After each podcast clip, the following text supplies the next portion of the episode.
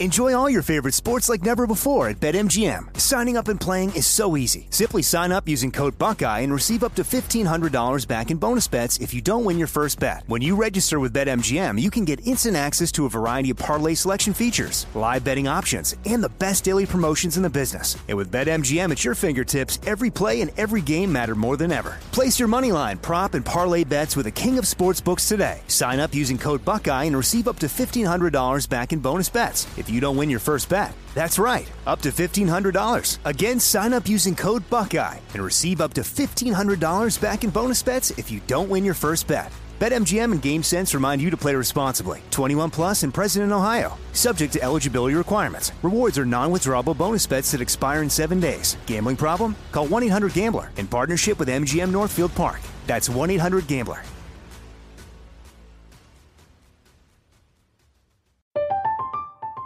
I'm Katya Adler, host of The Global Story. Over the last 25 years, I've covered conflicts in the Middle East, political and economic crises in Europe, drug cartels in Mexico. Now I'm covering the stories behind the news all over the world in conversation with those who break it. Join me Monday to Friday to find out what's happening, why, and what it all means. Follow The Global Story from the BBC wherever you listen to podcasts. When you have health insurance, it's easy to forget about your out of pocket costs. That can be a lot of money, but are your bills accurate?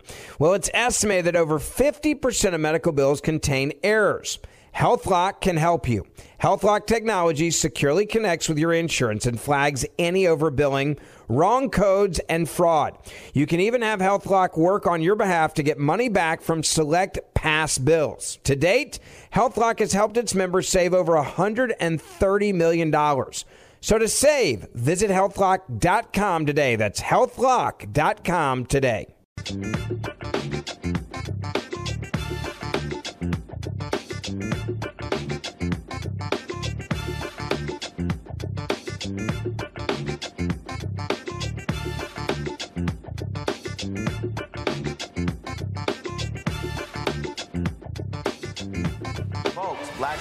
Network is.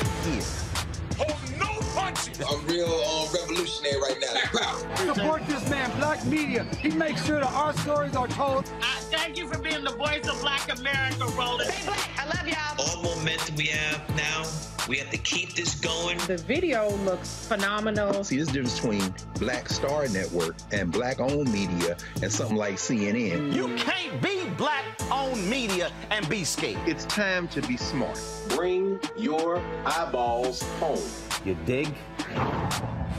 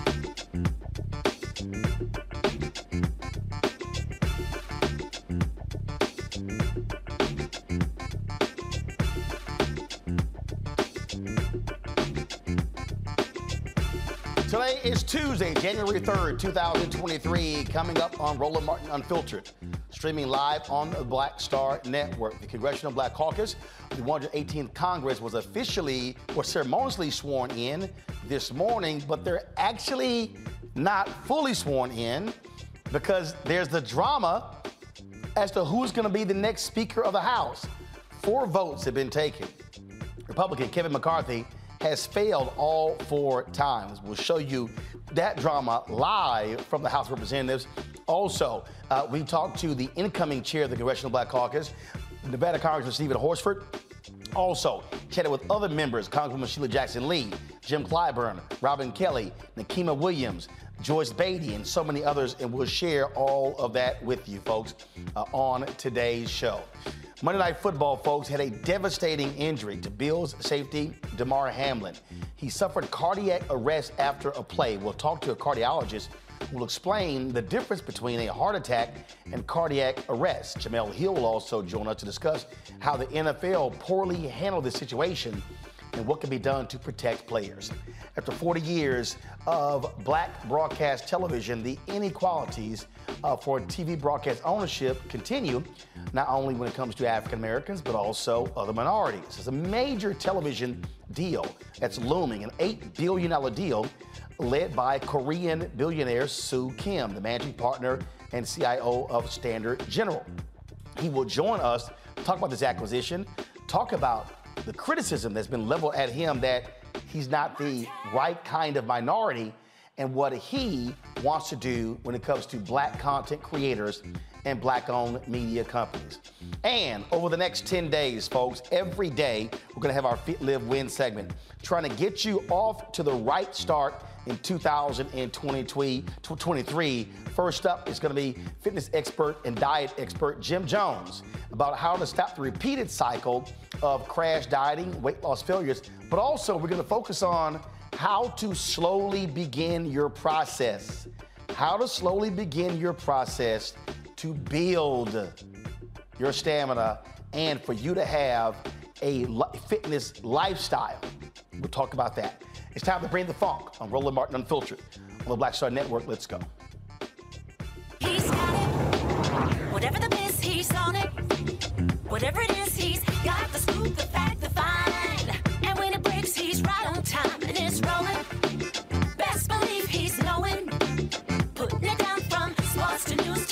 to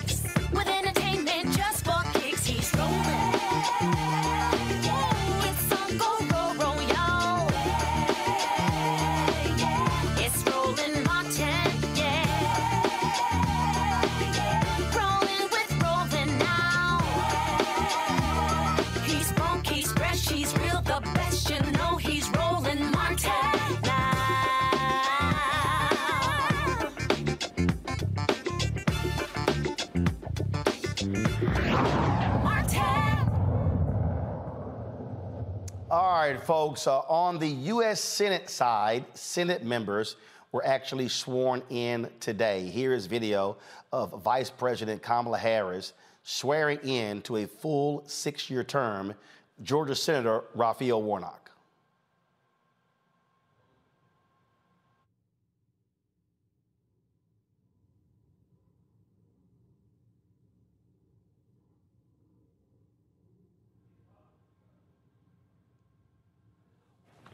Please raise your right hand.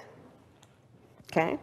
Do you solemnly swear that you will support and defend the Constitution of the United States against all enemies, foreign and domestic, that you will bear true faith and allegiance to the same, that you take this obligation freely without any mental reservation or purpose of evasion, and that you will well and faithfully discharge the duties of the office on which you are about to enter, so help you God. I do. Congratulations.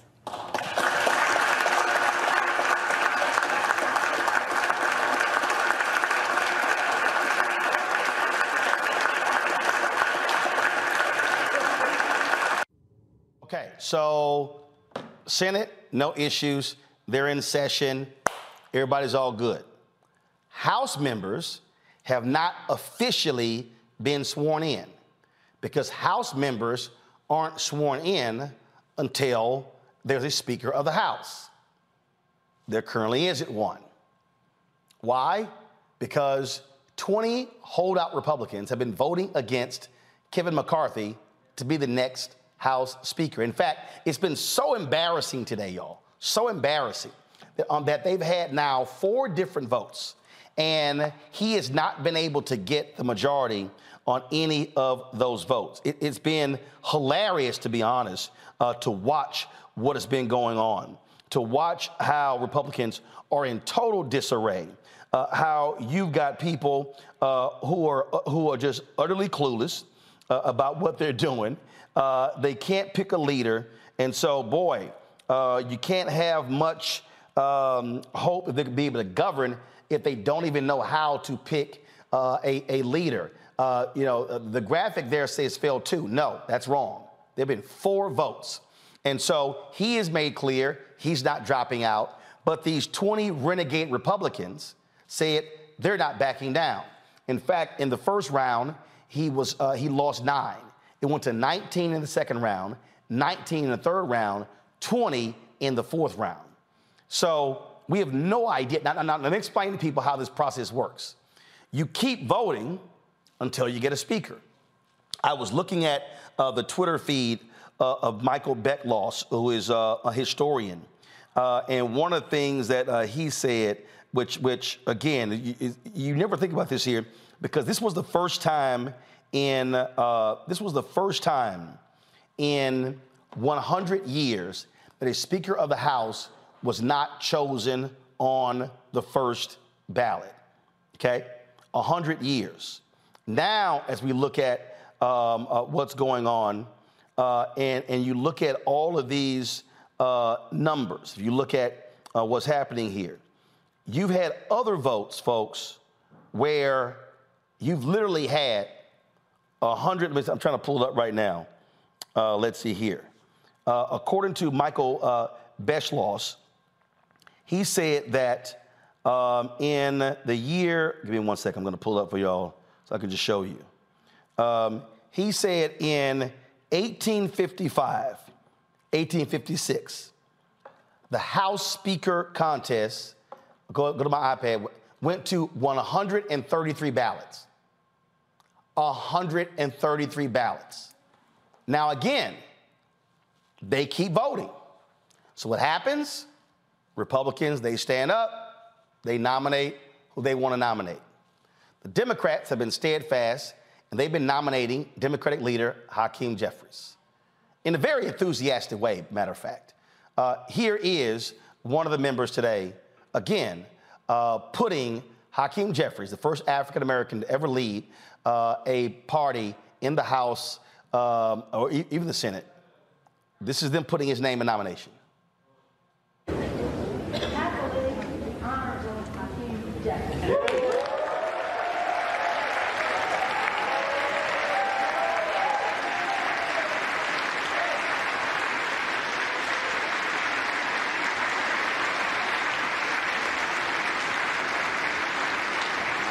That was the first round. Former Speaker Nancy Pelosi stands up and puts Jeffries' name in nomination. You see her there blowing him a kiss. Later, other members did it. Uh, they have been steadfast in their support. In fact, in the last round, after they put his name in, they begin to chant, Hakeem, Hakeem. And it's hilarious watching this because Republicans are sitting over there, sourpuss, mad, upset. So what they've done is they've adjourned now until tomorrow. And so Republicans are going to go back in the caucus and try to figure out some type of deal, but there may not be a deal even be had. This is utterly, utterly hilarious uh, watching uh, what is going on here. And it shows you, again, the ineptitude of the Republicans in the House, how they can't even figure out how to pick a leader.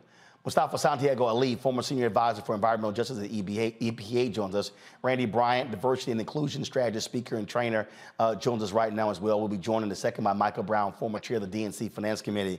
Uh, I, I, must say, uh, Mustafa, it, it is hilarious to watch the public humiliation of Kevin McCarthy, a man who has kissed the ass of Donald Trump, who voted not to certify the election who has said and done anything. He has done everything. He's been on his hands and knees begging and doing whatever to get Republicans to vote for him, and it has all failed.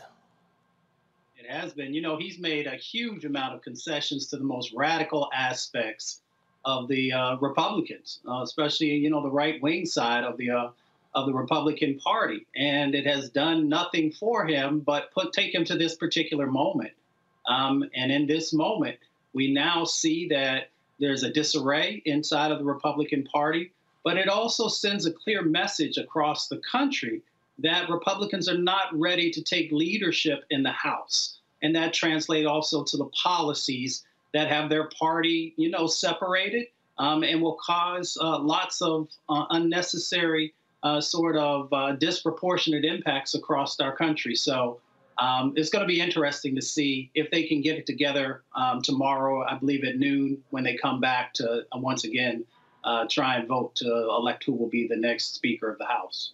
You know, Michael, I mean, you sit here and you watch this and, and, and, and you see uh, just the total disarray. And Democrats are in lockstep. Every time there was a vote, Jeffries got 212 votes. McCarthy goes down, goes down, goes down, goes down. And if those 20 Republicans remain steadfast, Republicans are going to have to figure out who else can be their leader. Uh, hold on, I think we have some issues with your audio.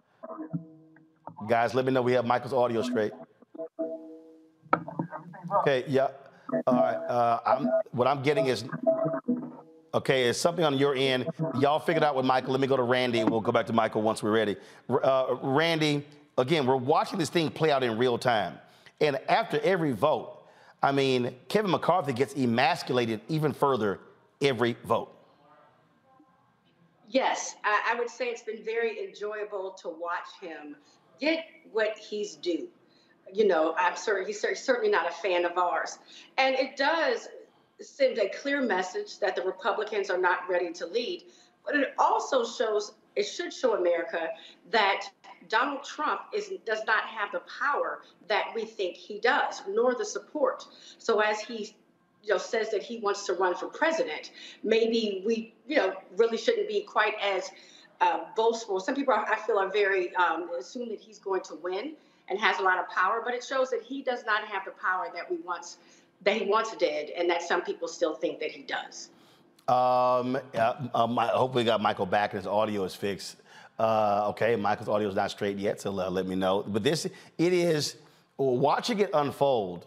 Um, this, you also see the discipline, Mustafa, of Democrats, and you got some of the people who are like, "Well, some Democrats they should, you know, help McCarthy out, uh, form a consensus." No, if I'm the Democrats, I ain't doing a damn thing.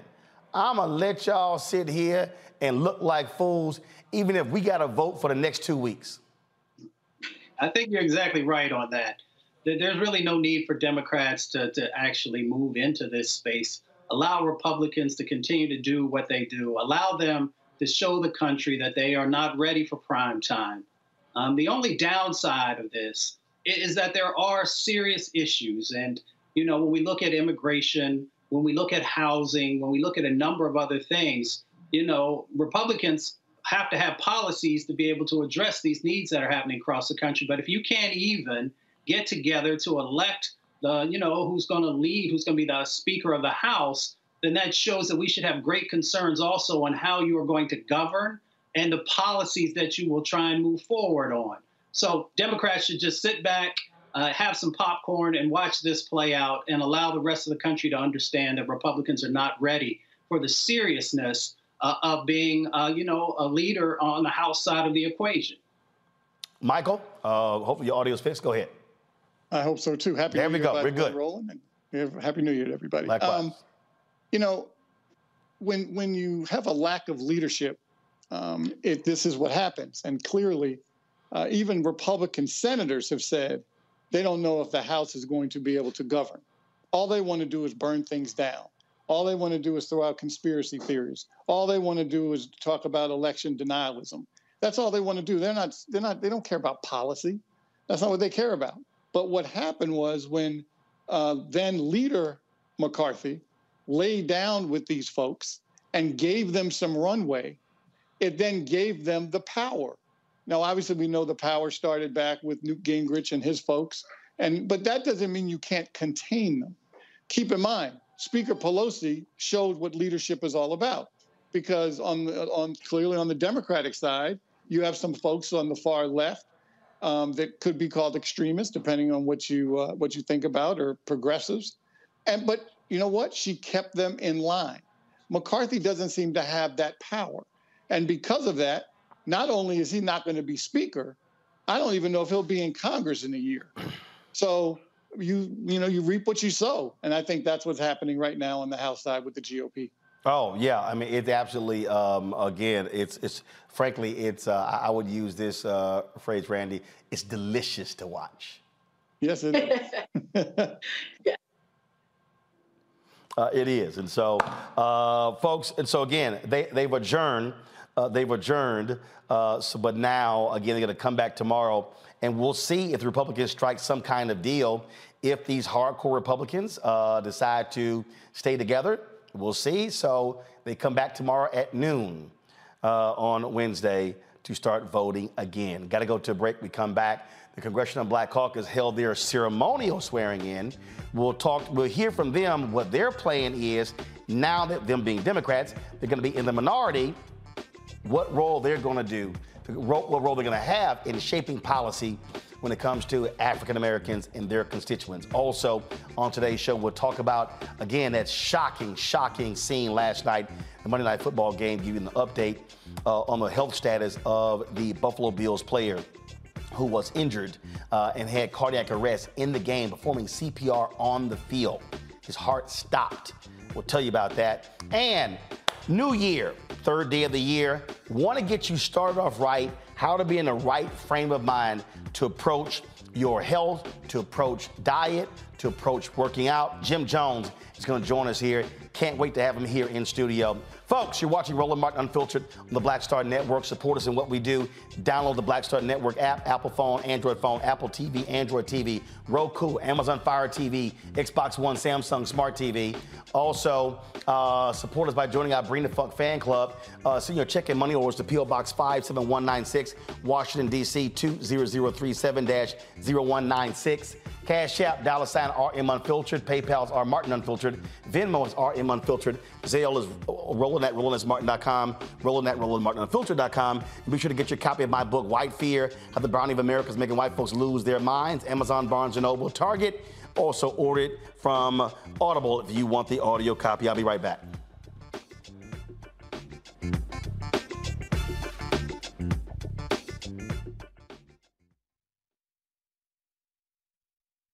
I love directing. It's a different kind of piece. I do believe that the 30 years I was acting was to prepare me for what I'm supposed to be doing and that what I'm really am good at. But when you were acting, were you even thinking about directing? Nope. Were, were you? So what the hell If happened? you had asked me 15 years ago, I probably would have said, no, I don't know. I was doing Ava's, uh, Ava DuVernay's first film, I Will Follow.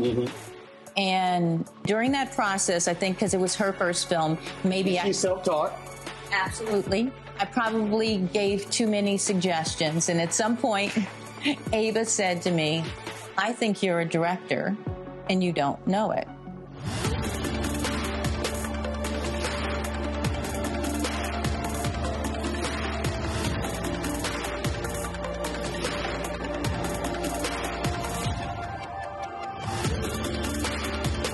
Dr. Jackie Hood Martin, and I have a question for you. Ever feel as if your life is teetering and the weight and pressure of the world is consistently on your shoulders? Well, let me tell you, living a balanced life isn't easy. Join me each Tuesday on Black Star Network for a Balanced Life with Dr. Jackie. We'll laugh together, cry together, pull ourselves together, and cheer each other on. So join me for new shows each Tuesday on Black Star Network, A Balanced Life with Dr. Jackie.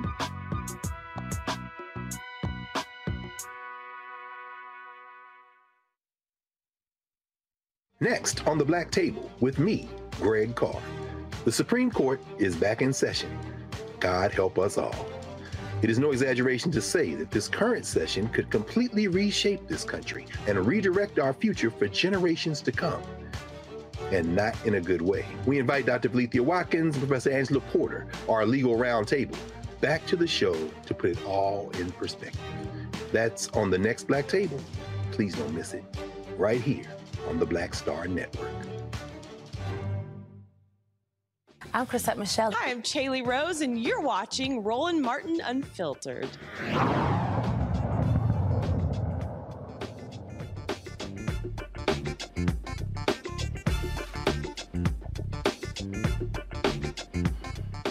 Uh, as we said, the CBC had a ceremonial swearing in. Uh, they were sworn in by Marcia Fudge, Secretary of Housing and Urban Development, former CBC member from Ohio. Uh, we were there. We live streamed the entire event. If you want to watch it, go to the Black Star Network app or go to our YouTube channel. Uh, and uh, they talked about the accomplishments of the CBC the last two years and what the vision is going to be moving forward. That I will bear. As a former chair and member of the Congressional Black Caucus, I take great pride in administering the oath of office this morning. For more than 50 years, the Congressional Black Caucus has been the conscience of the Congress, the moral center that ensures that the people and communities whose blood, sweat, and tears built this country are never forgotten by this storied institution. That black people, people of low means, and those who have been marginalized or pushed aside will always have a voice, Mr. Leader. CBC, I do not know if we have ever needed you more than we need you now. We need you to be that sure and steady voice for the voiceless, to guarantee that the people of this country are never silenced, never again cast aside or forgotten. I am confident that you will begin this 118th Congress grounded by the generations of activists who fought for justice and equality. CBC, I need you to unleash your power, to make real the promise of democracy. For you may be the only thing that stands between democracy and anarchy. We need you to energize a movement that will change the, horse, the course of history as only you can. Spring up a well of strength. Be immovable like the tree planted by the rivers of water. Give birth again to the dawn here on the pulse of this new day. Congratulations, my friends. Congratulations. After more than a hundred years of striving, this was the Congress that finally passed a law making lynching a federal crime, the Emmett Till Anti-Lynching Act.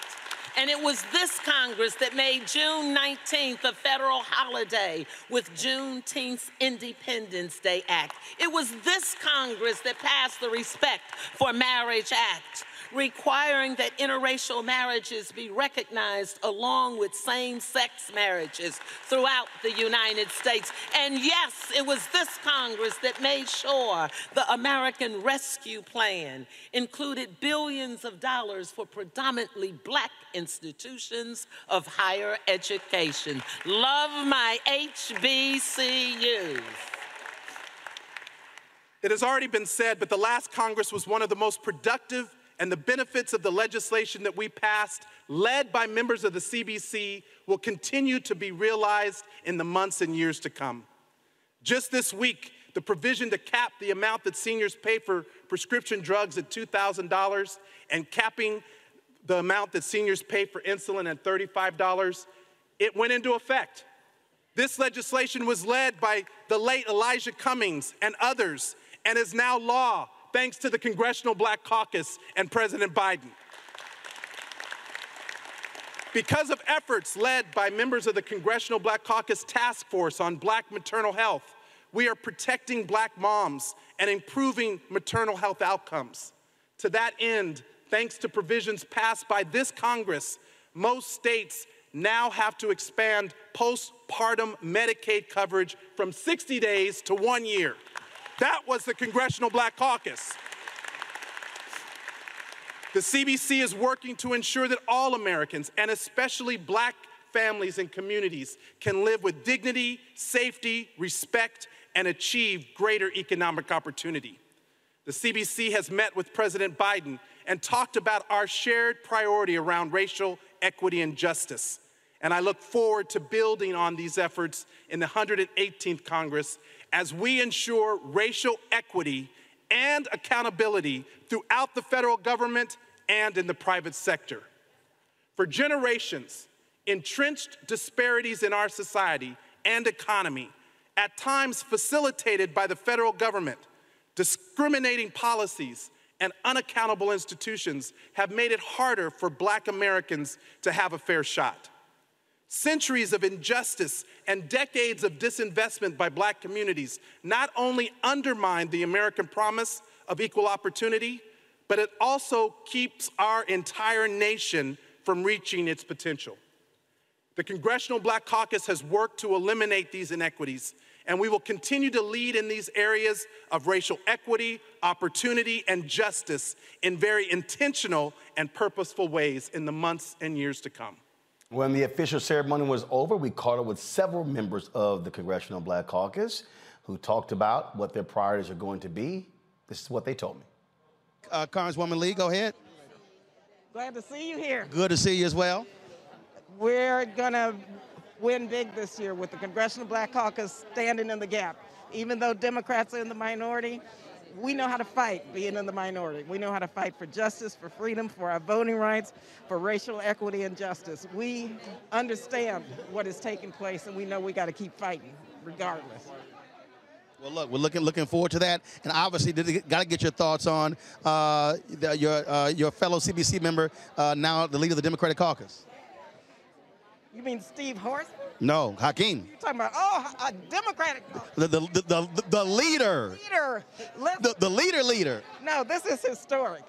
Uh, and Hakeem and I are good friends. He comes from Brooklyn, the home of Shirley Chisholm, who's a catalyst for change. Well, he's also a catalyst for change.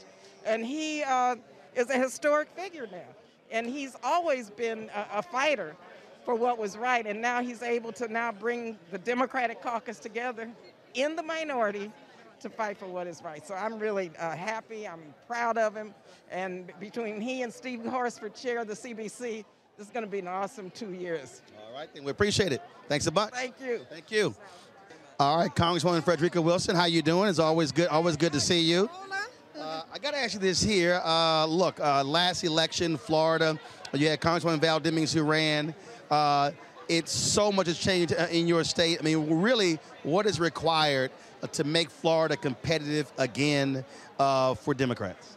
Well, according to statistics, Florida is the fastest growing state in the country. So it is, appears as if the Republicans from New York followed Trump to Florida. And so it has become so terrible that we have a super, super majority in the Florida House and the Florida Senate. And our governor drew the redistricting lines. So we've got to just empower black people who are left, white people who are Democrats who are left, from the rural areas to the urban areas to vote. They've got to vote. They can out vote anti-Semitism, anti-racism, anti-Trumpism. They can outvote it, but we've got to we've got to incentivize them. Okay. All right. I appreciate it. Thanks a bunch. All right. Congressman Meeks. Uh, get you real quick here. Just want to get your thoughts uh, again. Uh, obviously, this is a different role you're going to have now than you had the last uh, few years. Just talk about really what the focus and the goal of the CBC moving forward. Still, making sure that we legislate and bring the issues that are important to our people, to our constituents, back forward to make sure that we preserve democracy, that we fight for voting rights, to make sure that our communities' voices are heard, uh, to make sure that we talk about affordable housing to keep people in their homes and people have food to eat. That still becomes the objective and the motivation and the movement of the Congressional Black Caucus, making sure that we're providing for our people. Economic development is absolutely crucial uh, as we develop some of the accomplishments we made on the 117th. You talk about the infrastructure bill. Well, there's opportunities for our businesses to be make sure that they are entitled because they are entitled to and have the ability to create wealth and move forward therein. So we're still going to be doing what we do. And your thoughts about uh, uh, your fellow uh, New York homeboy, now the Democratic leader? I'm so proud of uh, Brother Hakeem Jeffries. I call him my little brother. Uh, I think that you know the whole focus. I know the focus of the entire Democratic caucus, but especially members of the Congressional Caucus. We will not rest until we get to that next step, and he becomes the Speaker of the House of Representatives. All right, appreciate it. All right, always good to see you. All right, so you're leading the CBCF. Uh, you haven't been there long, uh, but uh, what is uh, the goal uh, moving forward? The goal is three things, Roland. One, we want to make sure that we are cultivating the next set of leaders. Uh, when the CBCF was founded, those original members said we want to create a pipeline for black leadership, and that's what we are doing by giving out scholarships, by providing internships, fellowships. We help people pay for all of medical school, all of law school.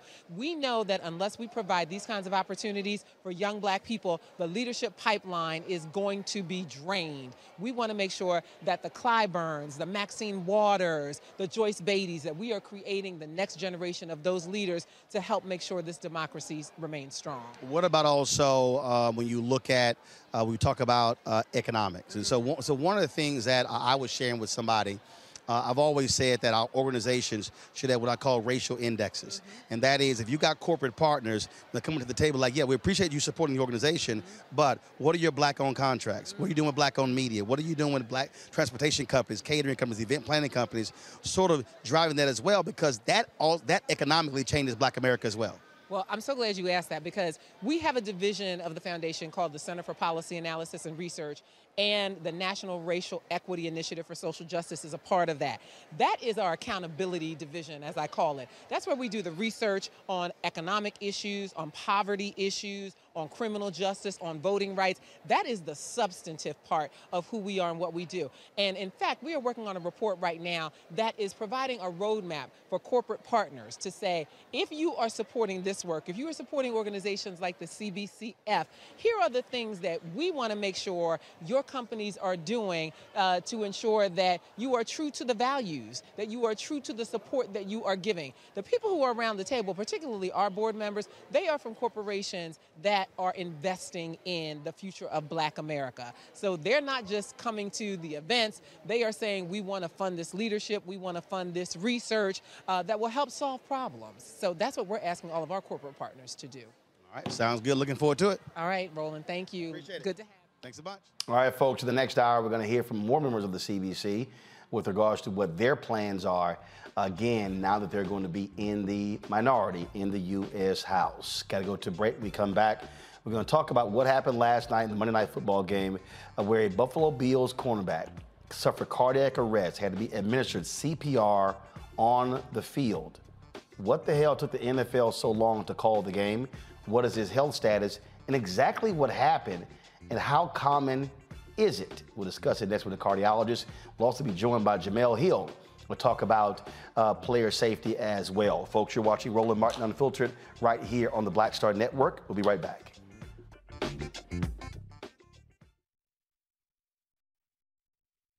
Enjoy all your favorite sports like never before at BetMGM. Signing up and playing is so easy. Simply sign up using code Buckeye and receive up to $1,500 back in bonus bets if you don't win your first bet. When you register with BetMGM, you can get instant access to a variety of parlay selection features, live betting options, and the best daily promotions in the business. And with BetMGM at your fingertips, every play and every game matter more than ever. Place your moneyline, prop, and parlay bets with the king of sportsbooks today. Sign up using code Buckeye and receive up to $1,500 back in bonus bets if you don't win your first bet. That's right, up to $1,500. Again, sign up using code Buckeye and receive up to $1,500 back in bonus bets if you don't win your first bet. BetMGM and GameSense remind you to play responsibly. 21 plus and present in Ohio. Subject to eligibility requirements. Rewards are non-withdrawable bonus bets that expire in seven days. Gambling problem? Call 1-800-GAMBLER in partnership with MGM Northfield Park. That's 1-800-GAMBLER.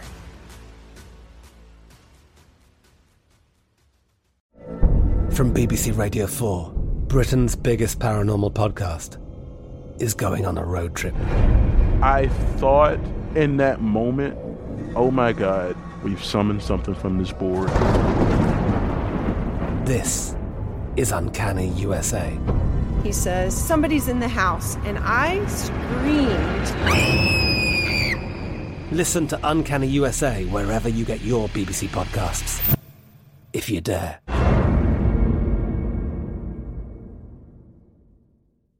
Like many of us, you might think identity theft will never happen to you. But consider this there's a new identity theft victim every three seconds in the U.S. That's over 15 million people by the end of this year, equal to the populations of New York, Los Angeles, and Chicago combined. Even worse, identity theft victims often don't even know they're victims. That's why Lifelock Identity Theft Protection alerts you to identity threats, even the ones that don't show up on a credit report, like data breaches, fraudulent bank transactions, loan and credit card applications, and crimes committed in your name. If your identity is stolen, your own dedicated Lifelock US based restoration specialist will work to fix it. Lifelock protects you in ways that you simply can't on your own. Join now and save up to 25% your first year at lifelock.com slash iHeart. That's lifelock.com slash iHeart to save up to 25%. Identity theft protection starts here. Hatred on the streets, a horrific scene, a white nationalist rally that descended into deadly violence. White people are losing their damn minds. As an angry pro-Trump mob storms the U.S. Capitol, we've seen shooting. We're about to see the rise of what I call white minority resistance. We have seen white folks in this country who simply cannot tolerate black folks voting. I think what we're seeing is the inevitable result of violent denial. This is part of American history. Every time that people of color have made progress, whether real or symbolic, there has been what Carol Anderson at Emory University calls white rage as a backlash. This is the rise of the Proud Boys and the Boogaloo Boys. America, there's going to be more of this. Here's all the Proud Boys, guys. This country is getting increasingly racist in its behaviors and its attitudes because of the fear of white people. The fear that they're taking our jobs, they're taking our resources, they're taking our women. This is white fear.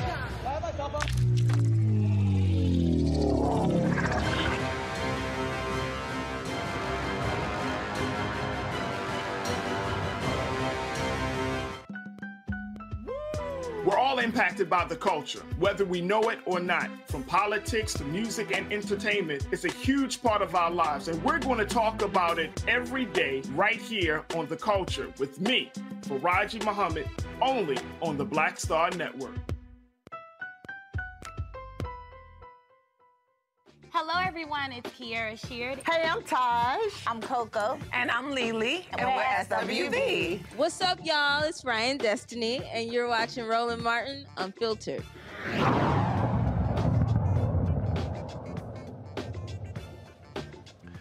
Many people still are shocked and stunned by what happened last night during Monday Night Football uh, when the game was suspended after a medical emergency regarding Bills uh, safety Damar Hamlin. Now, folks, uh, he collapsed on the field. I'm gonna we're going to show you the video.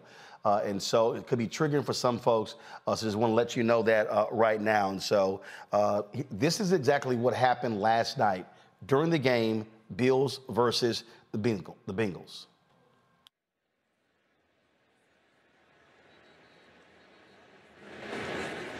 He adjusts his uh, face mask. All of a sudden, he collapses, uh, just uh, collapses on the field. and what then happens is the personnel, the personnel, they rush into the field. Uh, they begin to administer CPR on the field. Uh, game was uh, stopped. then at some point, the teams went to their respective locker rooms, and it took forever for the NFL to actually say the game was going to be uh, postponed, it was not going to continue. Uh, we now know that he suffered cardiac arrest. He was taken to the University of Cincinnati Medical Center, uh, where they actually have a trauma unit. Uh, Hamlin is, his vitals were stable, currently sedated. Uh, he is in critical condition. Uh, he's a second year, six round draft pick from the University of Pittsburgh. Uh, and of course, uh, folks, uh, it was shocking. His mother was at the game last night. Here's video of a previous game of him greeting his mother uh, before the game. They were there. Uh, and again, so many people have been commenting on this and just, just shocked this could actually happen. But it's actually not the first time this has happened during a game. So the question is, what actually happened? Cardiologist Dr. Jane Morgan joins us right now. Doc, glad to have you on Roland Martin Unfiltered. So, c- can you explain to us this, um, wh- whatever's being described, where, where you get uh, a, a hit on the chest, all of a sudden that can lead to cardiac arrest? And you may have heard and you may have seen on social media, maybe on any other uh, newscast, that they're talking about commotio cordis, which is a Latin term that literally means agitation of the heart. But what that actually means when we translate it is that there was a malignant arrhythmia, meaning that his heart went into an mm-hmm. abnormal rhythm and that abnormal rhythm is called ventricular fibrillation, no matter what causes it. Once you develop that abnormal rhythm, your heart is no longer beating in conjunction, in a coordinated fashion. And so you're not able to pump blood, which is carrying oxygen. And within a few seconds, five or six seconds, you can completely lose consciousness, which I think we saw uh, there within six seconds of that hit, standing. So therefore, it appears it was not uh, a spinal injury. He was able to stand up uh, completely erect and then collapsed with uh, the loss of blood flow to the brain and other organs. And it, it's a if, if, if when you're hit on a is it on the left side, and so is, is is that what it is? Because if you look at the play, he makes the tackle and he comes down on his left side.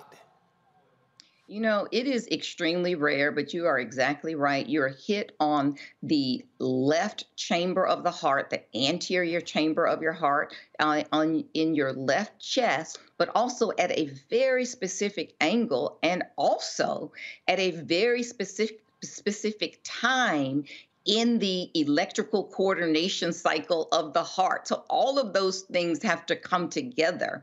In other words, your electrical cycle was interrupted. You have a distortion of the heart muscle right at a very specific time in the heart called repolarization, an electrical signal in the heart. And so all of those things have to come together, which is why it is rare, but it certainly occurs. And we generally do not see it in football. We see it in sports that uh, require projectile type objects like hockey pucks, right. things that can very rapid rate. They're very hard and can completely have a big impact on the chest or baseball. In, in, in fact, I'm glad you brought that up because uh, 12, uh, Chris Pronger uh, was a hockey player. We have the video here. This happened in 1998. It was it was during a game. It was during a game. Y'all have the video there, folks. You should play there. Uh, during a game, puck uh, hits him. Uh, very similar. Uh, and the exact same thing happened. You see him collapse there. Um, 12 weeks later, he was back on the ice and went on uh, to a Hall of Fame hockey career. Mm-hmm. So, so, so even though this happened, based upon if he if he's able to recover, come back fully, it doesn't mean that his career is over. And so here are a number of things. You know, when we talk about cardiology and a, and a lot of traumatic injuries, we look at things in a stepwise fashion. Right. Um, so this is not sort of one big uh, statement that we would need to make. So the first thing when someone has sudden death, which is actually what happened, this is cardiac arrest is sudden death, is that you must receive CPR or defibrillation fairly quickly. It appears that he began to receive CPR Generally, when you get defibrillated after sudden death, you can be related within the first minute, you have you approach almost a 100% chance of recovery. If you can be defibrillated within the first 2 minutes, you can approach almost an 80% recovery. I could not see on the field when exactly he was defibrillated. I understand a defibrillator came to the field. I have watched every video I could find, but I could not see because of the people surrounding him. But after that defibrillation, the next step is he reached the hospital with a pulse, as I understand it. So he made that next step. Then he was intubated um, and sedated, and maybe even his body cooled to recover.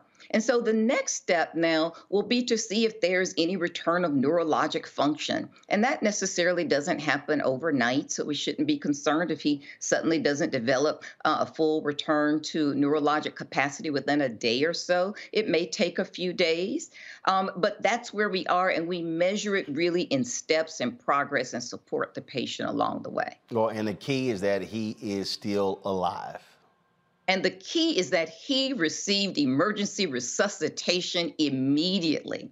Without that, he most certainly would die. It is very important for people to learn bystander CPR such that you can intervene. You really can make a difference between whether somebody survives or doesn't survive, or whether they survive in different types of neurologic uh, deficits, or whether they're able to come back completely.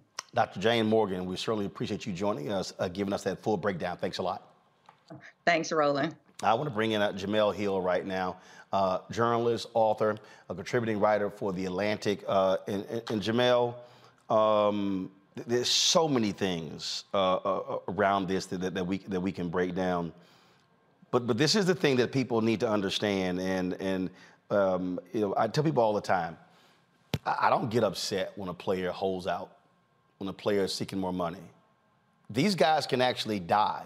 I was texting somebody last night, and someone said um, they posted this, and they said we've never seen this. I said, well, actually, we have. And they were like, what do you mean? I said, Reggie Brown with the Texas A&M. He was a star linebacker at Texas A&M. Suffered a spinal injury, a neck injury when he played for the Detroit Lions. They had to administer CPR on the field. He almost died on the field playing. They're playing a game where death is real or severe paralysis is real.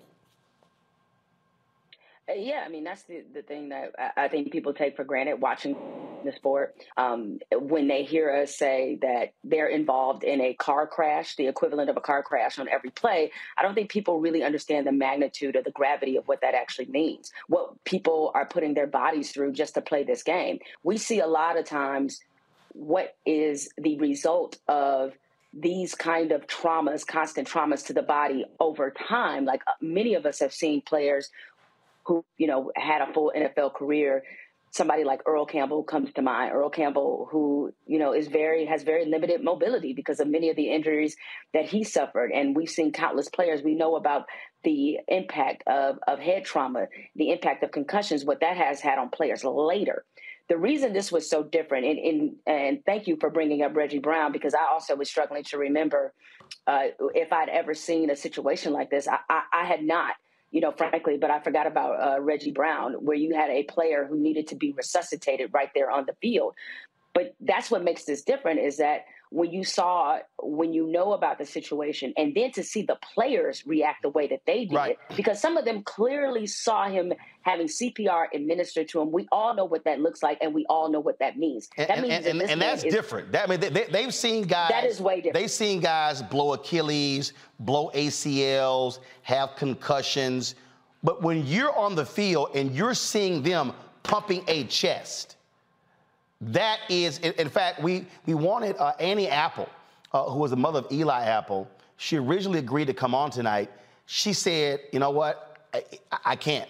It was still so raw. As a mother of an NFL player, she says, I can't talk about it publicly yet. Yeah, a mother who was in the stands when yeah. this occurred because I'm I'm friends with Annie and we were um, I saw some of the tweets that, that, that she had about it and um, yeah, I mean that's what makes this so different is that you know NFL players they have a very different mentality than the rest of us mere mortals. They understand what their body is going to suffer, what they're going to go through. However, this was a lot different because as you pointed out, they see the visual of one of their fellow peers dying on the field. And that's why instantly you saw players crying, you saw them kneel in prayer, you saw them, you know, running away. Like they realized that it's very possible that they could be in the traumatic situation of seeing someone else die on the field in this game that they have dedicated their lives to. And so the reaction, not just their reaction, I think incurred a different reaction in the public. As you said, we've seen guys, unfortunately, you know, you think about Ryan Shazier, who tweeted about this as well. I mean, the impact that it had on his physical mobility when he suffered yep. through his injury. Ryan Shazier, like, Darryl Stingley. Um, I, uh, yes. people who were paralyzed. Mike Utley, I mean, yep. paralyzed on the field. We have seen that before, but this was completely different. And I hope what it does in the public consciousness is not only remind them that these are human beings, despite the fact that they are seemingly doing superhuman things, but also, as you said, the money impact of this game. When players hold out, when players are about their money, nobody should complain about it because right. They are literally risking their lives every time that they put those pads and that helmet on. Uh, hold tight one second. I got to go to break. When we come back, I want to talk with you and my panel about the NFL's reaction because um, we, we were watching this thing unfold last night, and people are going, surely you're not coming back. And then there was this, you know, okay, the five minute break and then all of a sudden the team's like, damn that they went to the they went to their respective locker rooms, and now the NFL is trying to push back on that But they waited a long time, Jemele, to come out and say, we're not playing this game. I want to break that down next. Folks, you're watching Roland Martin Unfiltered on the Black Star Network. Uh, support us in what we do. Download the Black Star Network app, folks. We've already crossed 50,000. We want to get to 100,000 downloads. Uh, download an Apple phone, Android phone, Apple TV, Android TV, Roku, Amazon Fire TV, Xbox One, Samsung Smart TV. If you got all of those, download on all of them. They all count. Also, join our Bring the Funk fan club. Jemele is a member. Uh, folks, uh, you want to support us in what we do. Your dollars make it possible for us to do what we do. Our monthly, uh, our goal every year is to get 20,000 of our fans who contribute on average 50 bucks each. That comes out to a million dollars a year. That is huge for us to be able to do what we do to cover the stories that matter. And so send your check and money orders to P.O. Box 57196, Washington, D.C. 20037-0196. Cash App, dollar sign RM Unfiltered. PayPal, R Martin Unfiltered. Venmo is RM Unfiltered. Zelle is Roland at RolandSMartin.com. Roland at RolandMartinUnfiltered.com. Be sure to get a copy of my book, White Fear, How the Browning of America is Making White Folks Lose Their Minds. Available at all bookstores. Order it on Audible. I'll be right back.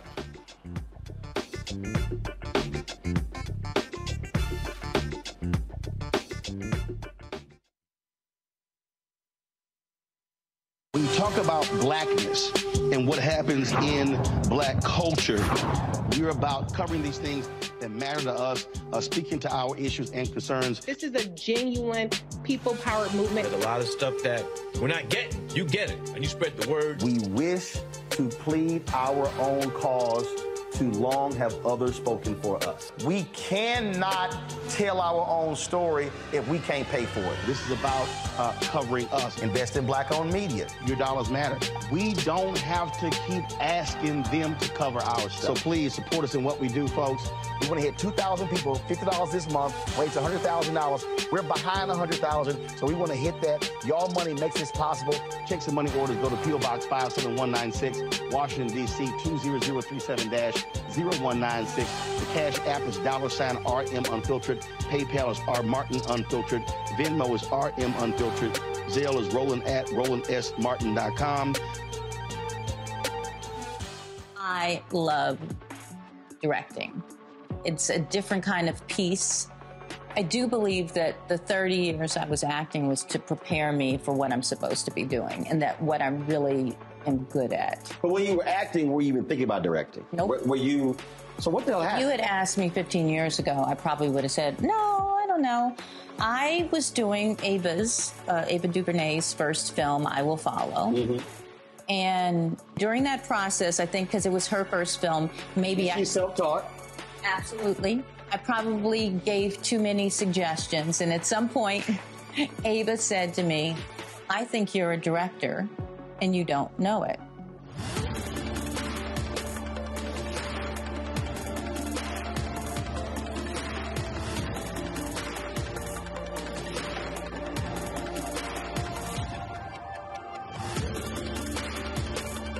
I'm Bill Duke. This is Diala Riddle, and you're watching Roland Martin, Unfiltered. Stay woke.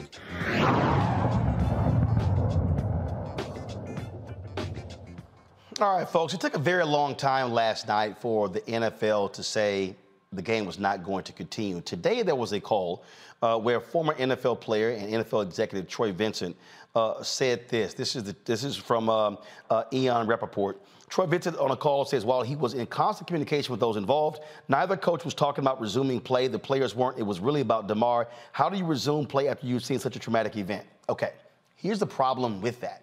Okay, um, that's not what ESPN was saying last night. Um, in fact, um, uh, this is a statement uh, that the folks at ESPN uh, put out with regards to uh, last night. Now, remember, they were live on the air, and they were giving, they were actually in communication with league executives about what was going on. And what we kept hearing was that they were going to take a five-minute break and then come back. This is what ESPN put out. That was constant communication in real time between ESPN and league and game officials. As a result of that, we reported what we were told in the moment and immediately updated fans as new information was learned. This was an unprecedented, rapidly evolving circumstance. All night long, we refrained from speculation. Now, I'm bringing in Mustafa, Randy, and Michael in this, Jemele Hill stays with us. Jamel, Uh, somebody lying. I mean, it's I mean, just that lying. simple. It's just that simple. Like somebody is not quite being truthful here, or either I know it's hard to believe in an organization as big as the NFL, a billion dollar organization, but clearly the left hand and the right hand were not communicating because even independent of the ESPN report, let's all go back. When as soon as they said that, hey, they're giving the guys five minutes, what did you see? You saw players and personnel start to get activated on the field as if they were about to play the game until we saw the coaches approach the Which, officials which we say- all know. say we're not doing it. We all know, watching NFL, when the players go back, when the quarterback is tossing the ball, as they're warming up. Right, exactly. And that's what I I didn't see Josh Allen specifically, but I saw players looking like they were warming up and about to play the game. And all of us watching at home are thinking, are they crazy? Like there's no way that something this traumatic could happen on the field and Right. these guys would be in empty mental shape to play a football Jemele, game. we just showed the timeline. night and not this week. We just showed Yeah, the timeline. exactly. Here's the timeline. Put it back up, y'all. So he gets injured at 8:55. It collapses. Okay.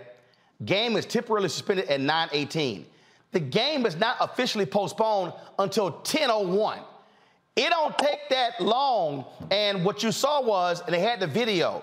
Uh, they had the video, Jemele, of uh, Joe Burrow going to the Bills locker room. The coaches going. It was clear. The coaches and the players are like, "Damn them, we ain't continuing this game."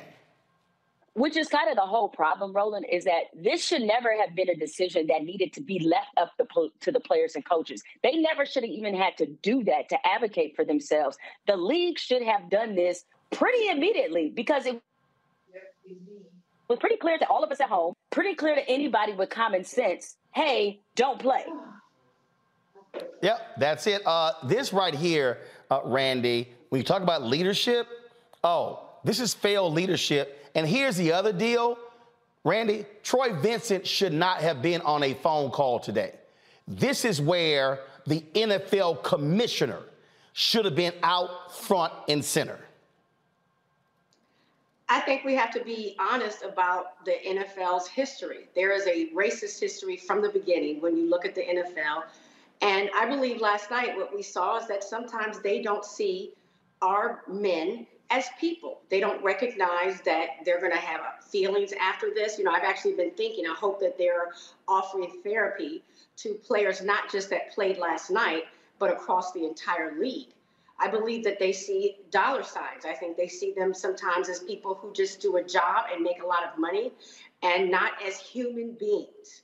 And last night, what we saw, when we saw the way that those players reacted, seeing their colleague on the ground after a cardiac arrest, we see that they are human, that they care. But I don't believe that the NFL has ever shown that they see the same thing that we did. Mustafa, what often happens is uh, when it comes to these teams, guess what? Go to commercial break, gather yourself. We got commercials, we got fans, we got to go back to playing ball. Yeah, you, you know, the NFL has always suffered from a plantation mentality. You know, they, they see uh, individuals who are playing on their teams as these cogs that could be placed in and out um, whenever necessary. And, and as long as we allow that to continue to happen, then we're going to continue to see these types of egregious sorts of actions that go on. Um, so, uh, you know, I continue to send up prayers. I'm sure everybody else does for Brother Hamlin um, that he heals.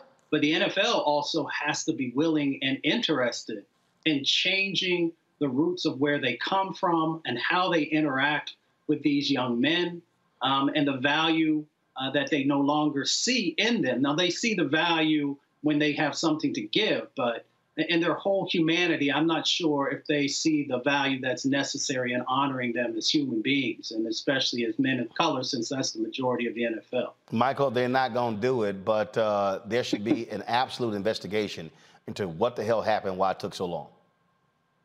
Right, Roland, and I think a lot of it has to do, and Jemele's talked about this uh, on several occasions, is the business model of the NFL is different than the NBA and Major League Baseball.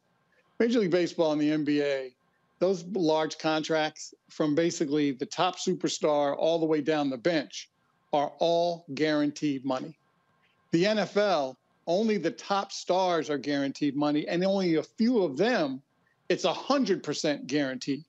So, for example, if Patrick Mahomes, for example, he's a bad example. For another quarterback that may have a $200 million contract, 100 and 100 million and some change may only be guaranteed, but not the full 200.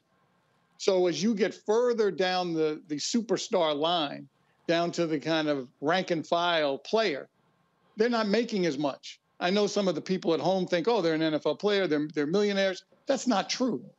And I think if the business model change of the NFL, you would see more humanity because they would see their players as partners like the Major League Baseball and the NBA do with ownership. In the NBA in the NFL, it is much like that planta- plantation mentality. And that's why what happened last night. Though I think we still have to give credit uh, to the NFL last night for the medical attention that was given to that young man. Yeah, but that, but let's be clear. That medical attention, you know, you know this very well. That's also been negotiated by the NFL Players Players Association. Right. Well, that well, so right. that's. I mean that. I mean to have ambulances there to have. I mean, uh, all, all, let's because again, anybody who's followed the NFL for the last 20, 30 years ain't like they really have been that focused on player safety. No, but you're, you're correct about it's the negotiation.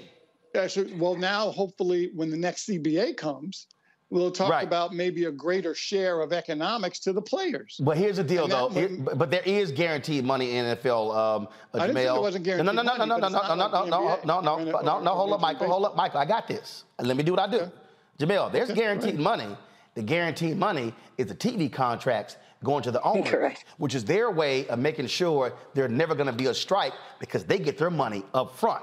So they always protect it. Uh, you did a, a podcast where you talked about the college players. When you said the only way this game changes is when the players go, nah, we ain't going out there. They have to force the change. That's the only way it happens. Well, and, and it's unfortunate. And as Michael just alluded to, here's a major problem with that economic structure and why it constantly works in favor of the owners. See, to be able to sit out during a strike, everybody's got to have money. Yep. And the reality is the distance between what the quarterback makes versus what the end the guy who's second or third string or on the practice squad makes is so significant and so stark that they can only afford to hold out for so long. And the NBA is different because you have the average salary, I believe, is almost $3 million a year per player. $3 million will carry you a whole lot longer than, say, three or $400,000 a year will. Or if you're on the practice squad and you're only making like 7500 a week or something like that. So this is why the players are in a much different bind.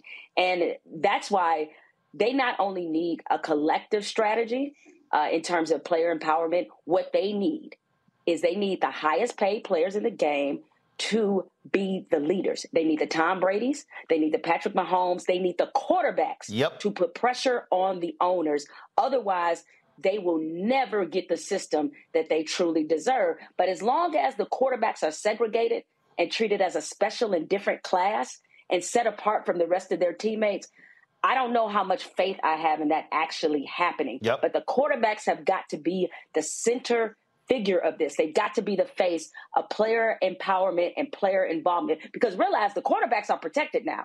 All right. You see what happens when you get close to a quarterback in the in the league these days. It's a whistle. Yep. Like they're protect they protect those guys at all costs.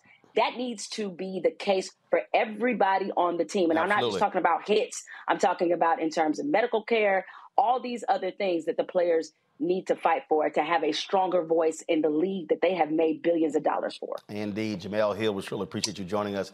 Thanks a bunch. Thank you. Again, folks, uh, prayers continue uh, for uh, that Bills player. Pray for his family as well uh, as he remains in critical condition in a Cincinnati hospital. Folks, uh, got to go to break. We come back. We're going to talk with Korean American billionaire Soo Kim. He's trying to lock down a deal to an eight. Enjoy all your favorite sports like never before at BetMGM. Signing up and playing is so easy. Simply sign up using code Buckeye and receive up to $1,500 back in bonus bets if you don't win your first bet. When you register with BetMGM, you can get instant access to a variety of parlay selection features, live betting options, and the best daily promotions in the business. And with BetMGM at your fingertips, every play and every game matter more than ever. Place your moneyline, prop, and parlay bets with the king of sportsbooks today. Sign up using code Buckeye and receive up to $1,500 back in bonus bets. If if you don't win your first bet. That's right, up to $1,500. Again, sign up using code Buckeye and receive up to $1,500 back in bonus bets if you don't win your first bet. BetMGM and GameSense remind you to play responsibly. 21 plus and present in Ohio. Subject to eligibility requirements. Rewards are non-withdrawable bonus bets that expire in seven days. Gambling problem? Call 1-800-GAMBLER in partnership with MGM Northfield Park. That's 1-800-GAMBLER.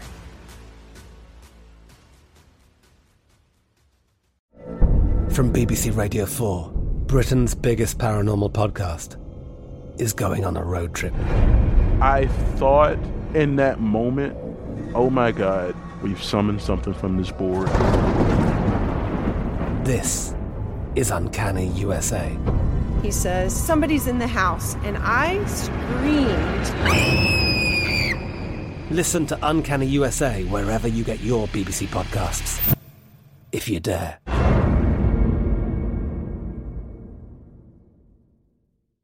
This is it. Your moment. This is your time to make your comeback with Purdue Global. When you come back with a Purdue Global degree, you create opportunity for yourself, your family, and your future. It's a degree you can be proud of, a degree that employers will trust and respect. Purdue Global offers working adults like you over 175 flexible degree programs to meet your specific career goals. These include associate, bachelor's, master's, and doctoral degrees and certificates. Purdue Global degree programs range from nursing to business to communication and more. Whatever your interest, we have the degree that will move you forward. You have the knowledge, you have the experience. Now it's time to get credit for the work you've done and earn the recognition you deserve with Purdue Global, Purdue's online university for working adults. You know you're worth it. We do too. So don't wait another second to get the degree that will take your career to the next level. Start your comeback today at purdueglobal.edu. billion dollar deal to buy the TV station Tegna. Some have said he's at the right kind of minority. They've thrown out racism charges. He's going to respond to that, but also talk about his vision for empowering black content creators and black owned media. Our exclusive conversation next, right here on Roland Martin Unfiltered on the Black Star Network.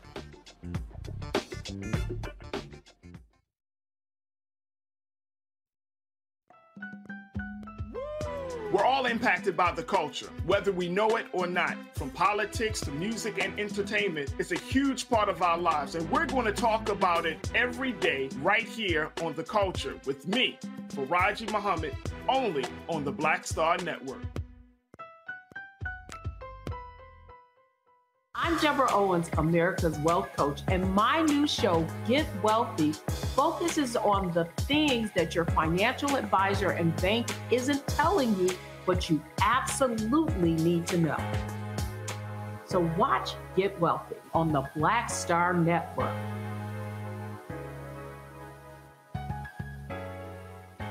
Hi, I'm Dr. Jackie Hood Martin, and I have a question for you. Ever feel as if your life is teetering and the weight and pressure of the world is consistently on your shoulders? Well, let me tell you, living a balanced life isn't easy. Join me each Tuesday on Black Star Network for a balanced life with Dr. Jackie. We'll laugh together, cry together, pull ourselves together, and cheer each other on. So join me for new shows each Tuesday on Black Star Network, A Balanced Life with Dr. Jackie.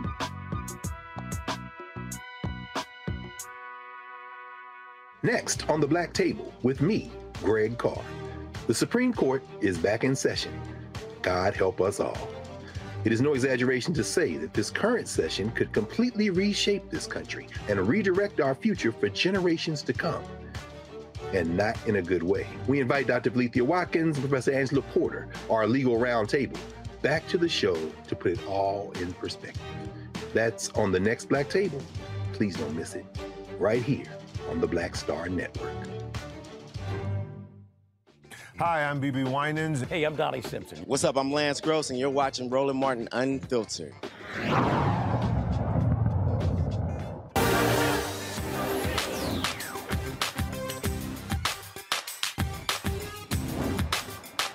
Been frozen out. Facing an extinction level event. We don't fight this fight right now. You're not going to have black owned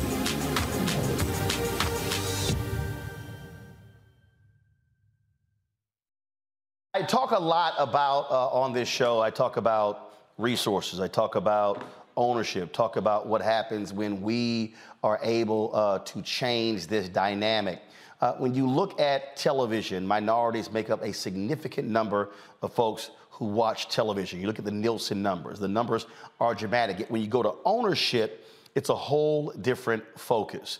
Uh, and uh, what you're now seeing, you're now seeing uh, more people of color, African Americans, uh, Asian Americans, Latino, uh, and others who understand the power of media and what it means when it comes to actually owning. And so here's a perfect example.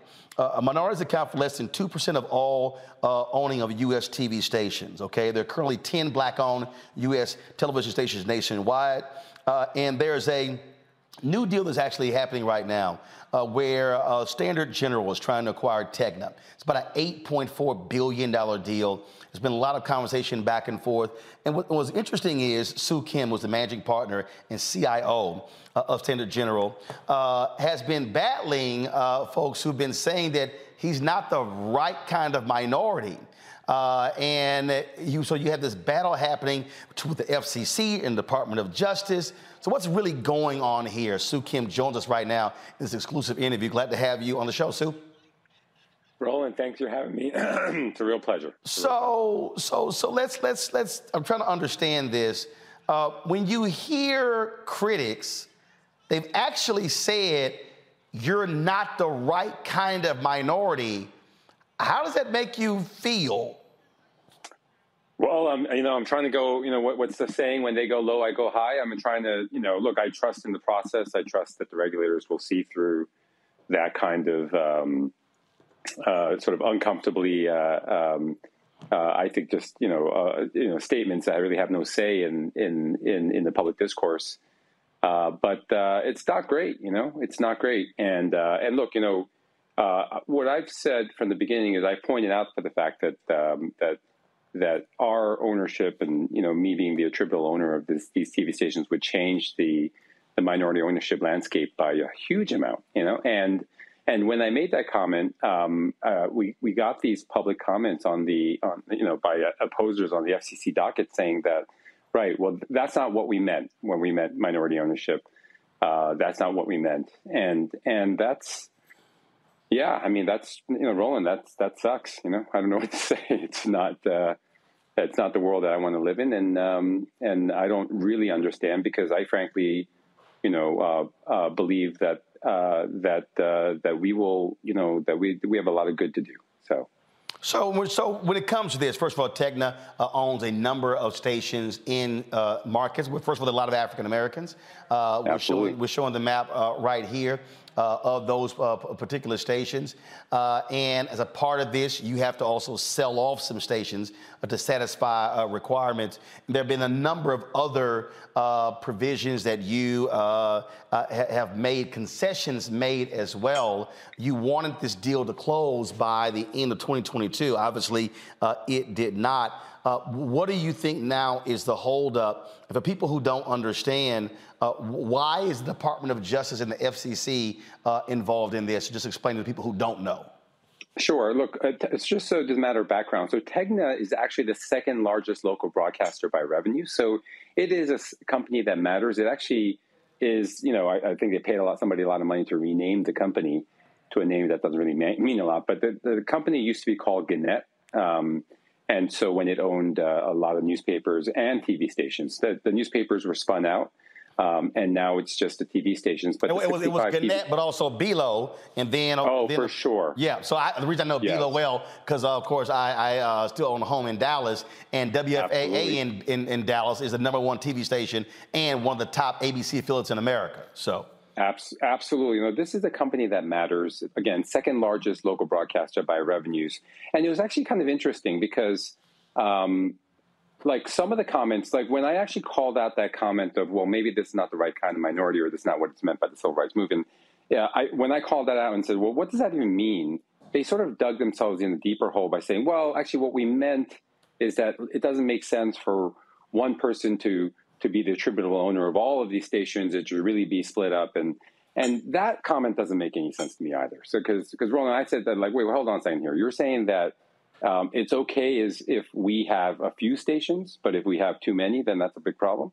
um, or that or that there should be like you know lots of minorities owners and they should only have a few stations each, but um, but you know, if there's one person that owns all these stations, it can't be right. So, uh, look, uh, you know, we we um, again have looked through this stuff and tried to take the high road. But uh, look, I mean, I think that this commentary is having some influence or impact in the regulatory process because this deal has taken a long time. It's we're in our um, I want to say our 11th month of, of review here, and uh, and so yeah, we have made concessions. Um, that basically address each of the each of the concerns that have been put up. But there's been concerns about local newsrooms, jobs. There's been concerns about um, uh, uh, you know the, the possible like uh, negative consequences of synergies would have in our deal.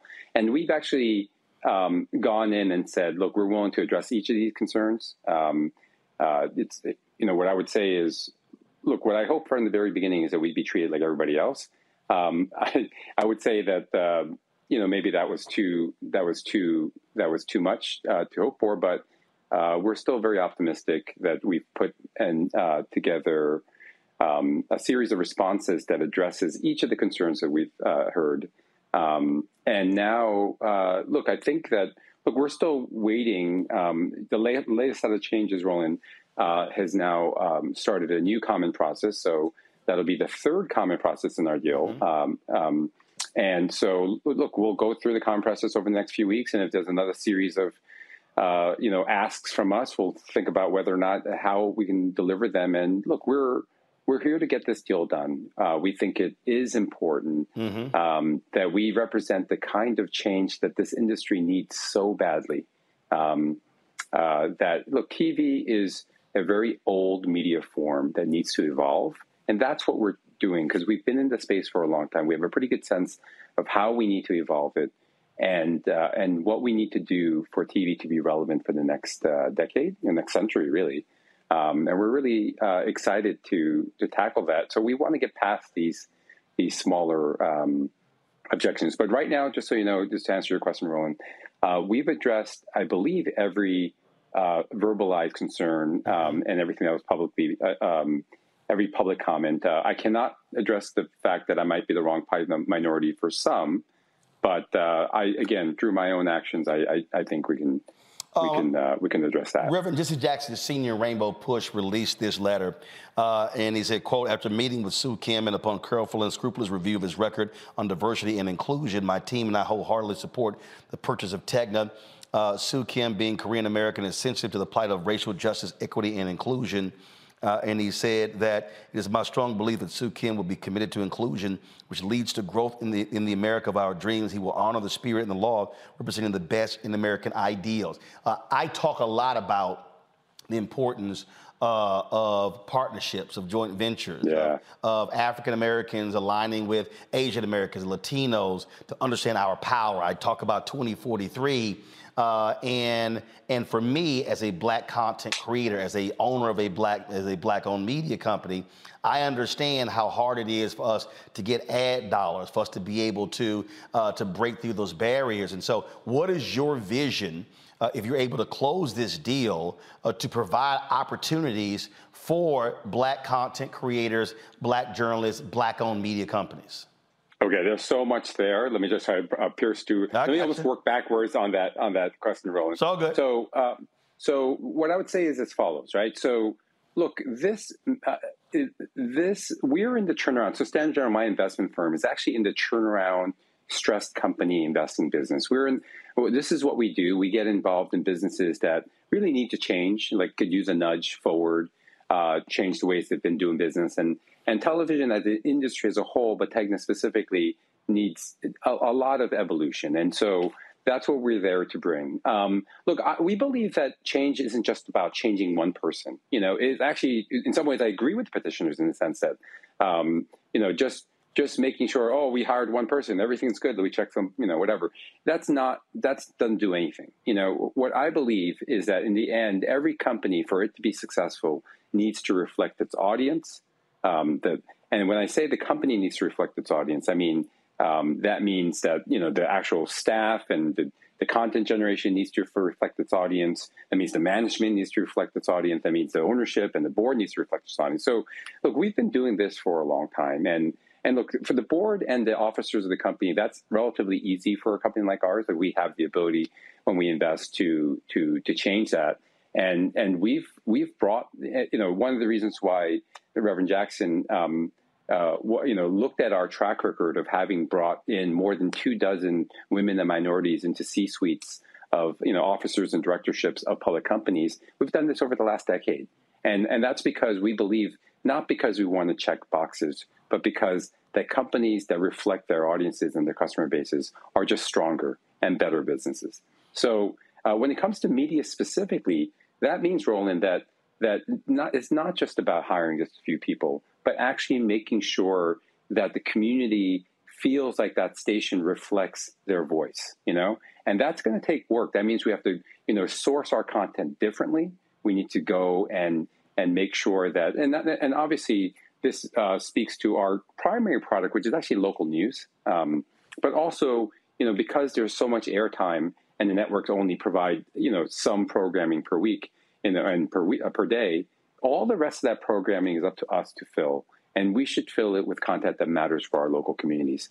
And and so, look, I, I think that um, when I look at some of these markets that we're in, you know, we I don't believe that currently the stations reflect its communities, and so I think that that's the opportunity. Like you know, for example, like you know, our station in Atlanta, obviously the demographics of Atlanta are are are very different than the demographics in Portland, and I think that the you know the model of management for those stations have to be different.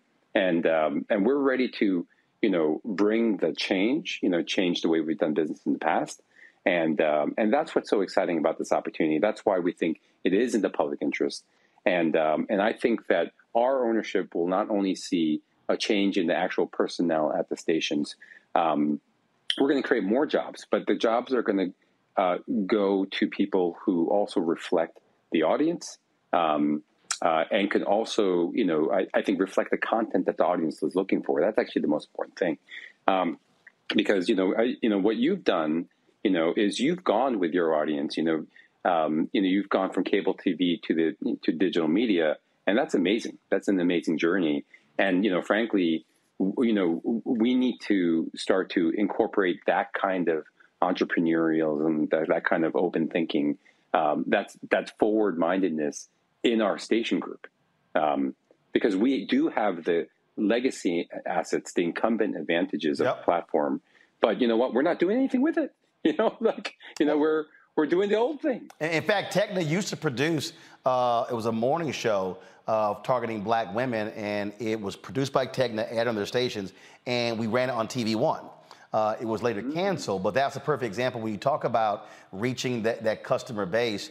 Uh, and and yes, for me, I for me, I'm like, hey, to be able to partner and to be able to say, hey, we have content, you have distribution, uh, and then also when you talk about back in the relationships when it comes to reaching in these advertisers, because we get screwed by these ad agencies, they literally won't even give us the time of day, and that's the kind of thinking that has to take place. And, and I can tell you flat out, you know, Sinclair ain't having that conversation with me. Mm-hmm. Uh, uh, the, the, these other folks out here, they aren't doing that. And if you're African American, if you're Latino, you're getting locked out. And again, when you get locked out, this industry spends $322 billion a year on advertising. Black owned media gets 0.5 to 1% of that. And mm-hmm. again, so you want to, we want to explain what's happening economically, what's happening in black communities. Uh, we can point to lack of access to economics. And I'm not, and I tell people all the time, I'm not interested. People are like, well, you know, we need access to capital. I'm like, yeah, but I'm not looking for a loan. I want a deal. Mm-hmm. I don't need a loan. Mm-hmm. I'm debt free. What I need is to be able to grow and build capacity. And so that's the thinking to me when you talk about being able to partner. I got to go to a break. Uh, so hold tight one second. We're going to pick up the second half of this conversation. Uh, folks, we're talking with uh, Soo Kim, uh, who is with uh, Standard General. Uh, again, they are awaiting federal government approval of an $8.4 billion deal to acquire the Tegna Station Group. We're talking what that impact is going to mean for African American viewers, but also African American content owners. You're watching Roland Martin Unfiltered on the Black Star Network.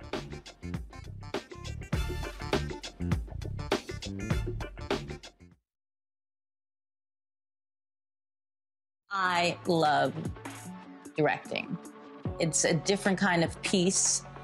Enjoy all your favorite sports like never before at BetMGM. Signing up and playing is so easy. Simply sign up using code Buckeye and receive up to $1,500 back in bonus bets if you don't win your first bet. When you register with BetMGM, you can get instant access to a variety of parlay selection features, live betting options, and the best daily promotions in the business. And with BetMGM at your fingertips, every play and every game matter more than ever. Place your moneyline, prop, and parlay bets with the king of sportsbooks today. Sign up using code Buckeye and receive up to $1,500 back in bonus bets if you don't win your first bet. That's right, up to $1,500. Again, sign up using code Buckeye and receive up to $1,500 back in bonus bets if you don't win your first bet. BetMGM and GameSense remind you to play responsibly. 21 plus and present in Ohio. Subject to eligibility requirements. Rewards are non-withdrawable bonus bets that expire in seven days. Gambling problem? Call 1-800-GAMBLER in partnership with MGM Northfield Park.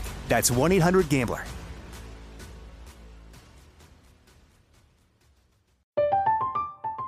I'm Katya Adler, host of The Global Story.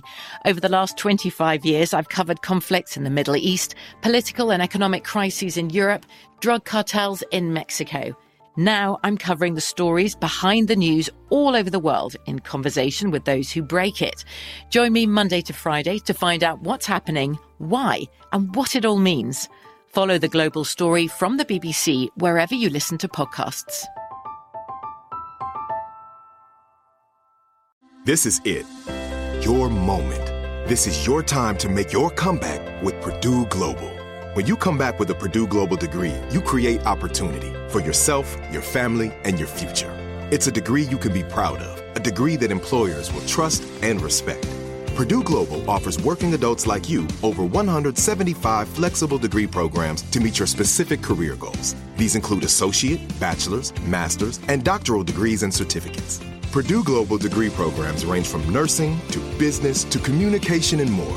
Whatever your interest, we have the degree that will move you forward. You have the knowledge, you have the experience. Now it's time to get credit for the work you've done and earn the recognition you deserve with Purdue Global, Purdue's online university for working adults. You know you're worth it. We do too. So don't wait another second to get the degree that will take your career to the next level. Start your comeback today at purdueglobal.edu. I do believe that the 30 years I was acting was to prepare me for what I'm supposed to be doing and that what I'm really am good at. But when you were acting, were you even thinking about directing? Nope. Were, were you? So what the hell happened? You had asked me 15 years ago, I probably would have said, no, I don't know. I was doing Ava's, uh, Ava DuVernay's first film, I Will Follow. Mm-hmm. And during that process, I think because it was her first film, maybe She's I. self-taught. Absolutely. I probably gave too many suggestions. And at some point, Ava said to me, I think you're a director and you don't know it.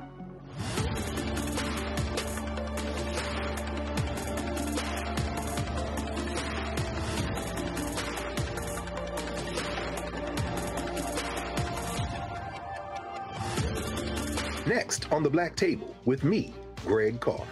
The Supreme Court is back in session. God help us all. It is no exaggeration to say that this current session could completely reshape this country and redirect our future for generations to come. And not in a good way. We invite Dr. Valethia Watkins and Professor Angela Porter, our legal roundtable, back to the show to put it all in perspective. That's on the next Black Table. Please don't miss it. Right here on the Black Star Network. We're all impacted by the culture, whether we know it or not. From politics to music and entertainment, it's a huge part of our lives, and we're going to talk about it every day right here on The Culture with me, Faraji Muhammad, only on the Black Star Network.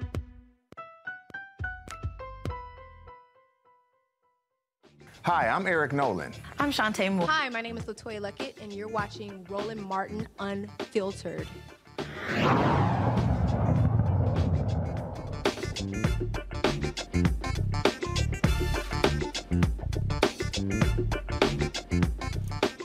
All right, folks, welcome back to Roland Martin Unfiltered. We're talking with Soo Kim of Standard General discussing the uh, acquisition that they're hoping to close this year uh, of Tegna. Uh, we've got uh, three of our panelists here. Randy Bryant uh, Sue is a diversity, equity, and inclusion expert. Uh, she, so, Randy, what's your question for Soo Kim? I really want to almost apologize, although I have nothing to do with this, that someone made such a horrible statement to say that you were not the right minority. That's not only an inappropriate statement, that is an inflammatory statement. Um, and I'm sure, as you know, structural racism is designed to pit minorities against one another. And so I, I would say that was a very strategic statement on someone's part. And I'm sorry that, that you're having to uh, wade through those waters right now. Uh, what I'd like to know is what are you going to do? I think you've outlined it pretty well now, but what are you going to do to ensure that as you are championing championing diversity, that you ensure that in all levels of your organization that is in, indeed diverse. Yeah. Well, Randy, thank you for that, and thank you for the, the commentary. I, I almost had to hold my um, my tongue because I actually I understand exactly what it was, and you're 100 percent right that actually, you know, look, I, I, grew up in Queens. You know, I'm an immigrant. You know, and uh, the nice thing about growing up in Queens is it's actually like the most diverse county in the world or something in the country. There's like hundreds of languages spoken, and you learn, you know, pretty quick that you know that that's a good thing, and you just deal with it, and you kind of got to get along, and and and um, and and so and you know i also witnessed actually early in my life that that kind of pitting on you know uh, you know especially black and asian um, that, that that and sometimes the system is set up you know to pit uh, us against each other. And that's something that i'm actually super conscious of. I've always been super conscious of. And, and i always said that that is that's a false dichotomy. That's not something that is good for any community. And it's like a and it's like a it's kind of like you know, it, it's you know, it, I don't know. Again, it was just sort of like making us fight for economic scraps, you know, you know, and and and all these situations were like like in Crown Heights, and there were Korean businesses and and you know black customers fighting each other, and, and that's because we are we're we were being put in a situation that we're fighting over scraps and and you know other people were just happy watching us fight over it. And and and obviously you know it was very formative but you know when i'm a you know senior in high school i'm watching the la riots on tv and like you know the the knicks were in the championship you know almost won and then all of a sudden they cut out and it's like you know you know whatever. Hey hey hey hold, hold, soo soo hold up. They didn't almost win my rockets handle business. So now I know, I know, you Brooklyn, but I need you to understand I'm born and raised in Houston, so y'all didn't almost win, but you probably still mad John John Starks kept shooting those bricks. Oh my gosh, I, I, I, really, I really am, and and and uh, I still remember all all that, like sort of like seared in my memory, and and and again, it, it took me a little while to process that, Randy, and, and I realized later that that was it was a setup, you know, and and so look, I that's why I've been working on, you know, again, we've been doing this work for de- like a, over a decade, you know, because we have a company that has the ability to change companies. Um, and we start by changing the tops of the companies, but we try to make sure that that gets radiated down. It's actually super important. At Tegna, it's even actually more important because, again, uh, to, in order for this company to actually evolve, it's got to meet its audiences and uh, wh- where they are. And where they are is not necessarily waiting at 11, at home 11 p.m. for the news. You know what I mean? Like and, and, because you know, by the way, news is more important than ever. It's just they just don't they, they don't consume it in this way anymore. Yep. And so we need to go and change the the, the, the way we program, the way we schedule, and and and who are, are actually bringing this news to people. Um, and I think that in the changing of things, the new order won't look exactly like the old order, and that's the the change that we represent. And um, that's why I'm so confident that you know when when we when we when I say well actually I think I do represent the right kind of minority because I think I understand all the challenges that we all have here um, and and and and and and a pathway to to actually make that uh, you know to to change it over time and and and again, it's this is not about just a few hires. This is about actually changing the production process. You know, um, and you know, frankly, you know, these TV platforms are still relevant. You know, they still you know command audiences and you know have loud voice. You know, like loud voices, not as loud as they used to be, but um, but, but more than enough to to to make an impact. So. Um, I, I, hope that answers that question, Randy, and I appreciate the, the sentiment. Mike. What I was thinking, I'm sorry. No, Randy, go ahead. Go ahead. I was just saying what I was thinking when we were talking about, you talked about the Rodney King, um, the riots that happened, and that certainly created division, which was very much pushed by the media and the, the, the intent to create division. Because if you look back, um, the majority of people who were arrested during those riots were actually not uh, Black Americans. We're talking about um, uh, Korean-owned stores being looted and uh, during these riots, and that created tensions. But if you look back at the records, there were not primarily Black hmm. Americans that were doing the looting. It was actually a lot of people from Central America.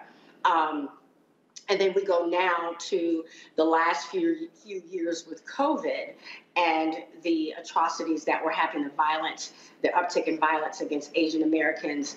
Um, and for a while they were trying to they really were highlighting on the news when it was a black american although the majority of these crimes were not done by black americans and so i just wonder if that's something that you'll be considering um, one the oh. stories that cover the people that cover them but how they're covered because we, we definitely it. see the agenda that happens oh uh, uh, randy absolute now you're talking you have to actually it's not just changing one per you have to change the process the production the entire you know and and to do that you have you know look as a as a private company you know with a change mandate you know um, we can actually start to do that and evolve. And i think the business will react well to that. In the end like you know i think you know even the people that are at the stations know that something's got to change right? Because the same old thing is not going to keep working. And so again we're all going to be aligned to go where the audiences are, and and and um, and I think that uh, a hundred percent uh, philosophically, you know, I am so committed to not being divided. Um, it's just something that like is so, so so deep ingrained. Like I've seen it. I know what what you know what forces are in play there, and it just won't happen. So that's why you know we've been, you know, um, you know, again when I think about how we're um, we're changing the companies that we're involved in to better reflect their communities. Look, I mean, the reality is, you know, Asian Americans are only so much of a percentage of the whole country. Mm-hmm. Obviously, you know, in New York City, the percentages are getting higher and higher, and in different communities, it, it, you know, it, it, it changes. But um, so that's just not, you know, it's not enough for me to just be focused on the Asian journey. You know, it's never has been. I'm focused on the American journey. You know, and and that is one that I believe is you know, you know, takes the best of everything that's in the world and and and and is a you know this, a big tent, and that's what makes us who we are, and that's you know like I'm optimistic about it. I'm I'm optimistic. Question from uh, Michael. Michael. Um, congratulations. I hope your deal uh, gets done as soon as possible. When Thank you, you looked Michael. at the, you're welcome. When you looked at um, historical deals um, by majority com- media companies, did they have to go through the same kind of level of scrutiny that you have to go through with issues that have to be alleviated, questions, or is it a complete level playing field? Everybody's asked the same questions and have to go through the same level of due diligence.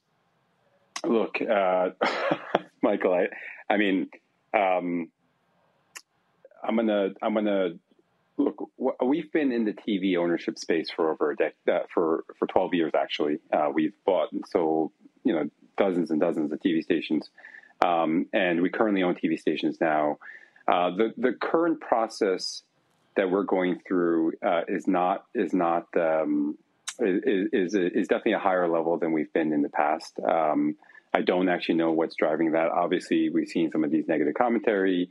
Uh, there could be some, I don't know, maybe I'm, uh, you know, I don't, you know, some, some, some wrong political pressure. Look, we, I want to say that uh, I don't want, I do have faith in the system. Um, I don't want to, uh, you know, um, I, I, know the regulators have an important job to vet all concerns and and and what petitioners are saying. Um, uh, you know, it, it, you probably want to ask somebody else uh, that has expertise in the space that or experience. Like, have we been treated the same as everyone else? Um, uh, and and because I feel like if I say something, then like you know, like you know, people are like, oh, he's just a complainer, and and uh, or like you know, he's trying to influence the process that's going on now. We're we're we're we're we're, we're yeah. so so the answer is um, all I've asked is to be treated like everybody else. Um, you know, like so, uh, and and and um, and you know, in the end, I have faith that we will. Mustafa, well, thank you and good luck. Mustafa, thank you, Mr. Kim, I, I, used to actually help uh, lead a, a, federal agency, so my comment is that it's very rare uh, to see someone have to go through like three comment periods and those types of things. My question for you, um, and I have a whole bunch of them, but I'll just lead with this one. Uh, how will young people play a role in the vision that you have moving forward uh, if you're oh, that's successful? A, that's a that's a great question. Okay, look, okay.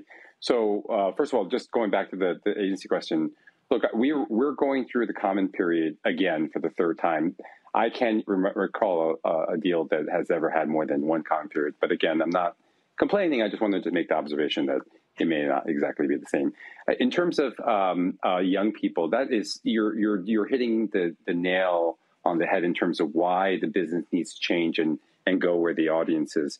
Young people, they're actually now more than I, you know. There are more people that never paid for TV than paid for TV. And by the way, that's how it was when I grew up. I never had cable TV, but right. you know, again, for the last you know from 1990 to you know till to now you know, it's just it's just the way the yeah. market forces work. Everyone everybody forgot there used to be a time when there was free television.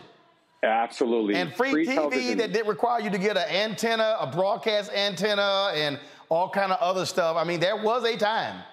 Right. And and and you know, in some ways, it's very interesting because if you think about all the internet, um, what the great thing about social media is that it it is a uh, you know in some ways, in some ways, again, I'm going to caveat that and come back to it it, this great democratizer that the whole audience you can post anything people can find each other um, and so that you know it, it has some real like um, some real benefits you know uh, you know i think the problem though i think there are some real problems with social media like you know like for example they call it like facebook news or apple news uh, you know and i don't want to begrudge any, any of these companies because they do you know wonderful things but there is no they don't. Neither Facebook or Apple has a news desk, and nope. and and and and pays uh, journalists. They don't. They don't pay journalists. They don't pay editors. They don't. They don't. They don't. They're not publishers. Well, well, in fact, platforms. in fact, I can tell you this, Soo, without a doubt. Um, we are being currently throttled by exactly. Facebook. I have exactly. I have 1.3 million followers on Facebook, and when we launched Roland Martin Unfiltered, we used to after a two-hour show we may have anywhere from 45 to 75,000 views. We would have 2,000, 3,000, 4,000, 5,000 people watching at one time. I remember one time uh, we ran a, Jane, uh, a panel Jane Elliott and I did, and it was 2 o'clock in the morning, and there were 10,000 people who were watching live.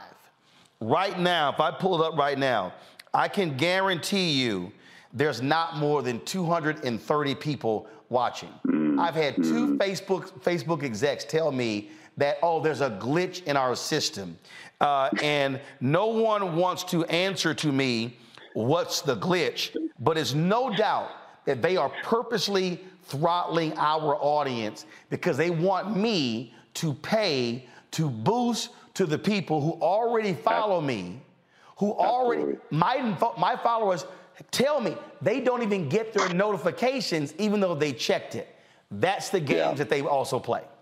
Well, yeah, yeah. So just there's actually two parts to that I want to unpack. First is look, we live in a world where I'm sorry, I'm us- told 70 I right now 78 people are watching us on Facebook, but I got 1.3 million followers. Yet 2,000 are watching on YouTube right now. I have 980,000 subscribers. Go ahead. Right. Look, look, absolutely. Look, Roland, that that is that is um, the problem with our current generation of technology, which is great. Um, there are some serious problems. The first one, by the way, is that it depends solely on all of us content creators. You know, uh, whether it's your daughter dancing, you know, making up a dance and putting it up, and then you know getting billions and billions of views, but maybe not getting paid for it. By the way, you know. Yep. Um, uh, all of our content when we upload it, that's our pictures, our baby pictures, all that stuff belongs to the platform. You know, which is which is nuts. You know, like you know, like we're taking all of our property. That's our property as, as content creators, Yep. content owners, and rights holders, and uploading it onto a platform to reach an audience because we have to, because that's where the audience is. And yet we don't own any of it. Yep. You know, they might deign to give you a little piece of it back to you, which is something that you already own. So, so that's number one. Number two is actually more ins- insidious, which is what you're talking about, which is not only you know do they not pay you for your content, but more importantly, they decide who gets watched. You know, that's And right. even though they and even though they say they don't do it, they say that oh, we're a publisher, we're not a platform. I'm no, sorry, we're a platform, not a publisher. We're a dumb pipe. You know, but that's not true. If the pi- pipe can point to who's who's going to get the pipe, then it's not dumb at all. It's actually very intelligent. It's very smart. And and and um, and you know if you know it, right, you know voices are being um, uh, demonetized and throttled. Uh, you know, and that's crazy. And that's just that's not a world. So actually, to go back to that, point that you raised, like, well, how do we, how do where, how do, what's the impact of our deal to young people? We believe that actually that you know the tenets of local news, which is live, which is local news content generation, we could actually, and, and again, we could bring that to this current generation because news is more important and more, more relevant than ever. We just have to figure out a way to deliver it not only on air, which is still relevant, and not only at 6 p.m. and 11 p.m., but also digitally through the phones where people are. You know, we need to, we, uh, you know, so that's number one is to reach audiences where they are. And then number two is reach audiences with the content that they want. So, you know, what we're going to do is encourage people to create content for us. Um, so not only are we going to have, we obviously are employing, you know, journalists and editors, but we're also going to, you know, have more people uh, able to access both the airwaves and and the uh, uh, uh, the internet for this content that people want so badly, which is local, you know, relevant local content for their uh, and, and, and local community content, and um, and uh, and I think that's going to. Uh, I think we're going to offer a. It's an old company, you know, in some ways a an analog company that's going to offer a future that's a little bit brighter than our current digital future. Again, our the current digital future is that these you know five monster platform companies take it all. Yep. We we put all our content up there. All the audience is on the other side. The audience has to watch ads uh, and and pay subscription fees, uh, and then get and and gets told what to watch. And the and the content creators might get a little piece of a fund. That is just not the future. That cannot be our our our American media future. The next generation will be a fairer system. And since we need to change anyway, we're an analog company. te- Television is. We need to go to uh, an evolution. Let's just skip past Facebook. Let's go, you know, skip past this current generation and to a, a new one that uses both the airwaves and your phone to get you the local content that you want. And I think that in, that's going to be done in a much more inclusive way, um, where there's going to be uh, more voices, more local variety voices, not just a couple of people reading news on the desk. Well, I think you- that there's, yeah. Well, what you just described is exactly why I created this show. Uh, September 2018, why I created the Black Star Network, uh, September 2021, uh, because and people and like literally even the folks at YouTube News, YouTube told me, "Oh yeah, I, sorry, Roland, uh, but black folks don't watch news." I said, mm, "I'm going to show you," I'm gonna, and I said, "Trust me, they do." And like literally, like literally, they were like, "Yeah, we're funding other stuff, but yeah." And I said, "Okay, I'm going to show you," and we proved it, uh, and we continue to prove it, uh, and we continue to show no, there's high quality content that doesn't have to go through uh, the other gatekeepers, uh, and so all this is important because we've got to have diverse voices who are owning. Because when you own, you make the decisions, and you're not Right, ask- and you're not asking permission.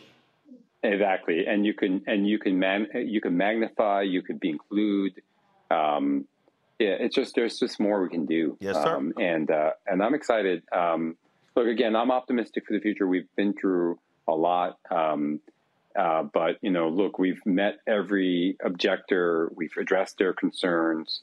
Uh, you know, and uh, and there's real economic, uh, you know, uh, cost of doing so. But we're happy to do it because we know the future is bright. We know the opportunity is so yep. large because the current business needs to be changed. All right, Soo Kim, we certainly appreciate it. Thanks a lot. We'll be uh, tracking the, this um, uh, decision by the federal government uh, as it unfolds. Thank you, sir. Thank Thanks you again. Folks, okay. going to break. We come back. A lot of us, a lot of us are already talking about New Year's, working out, eating better. But then we'll all blow those resolutions in a couple of weeks. Well, Jim Jones joins us uh, to talk about how do we do it smartly and to create a lifestyle change and just not something that's real quick just to make us happy. That's next on Roland Martin Unfiltered on the Black Star Network.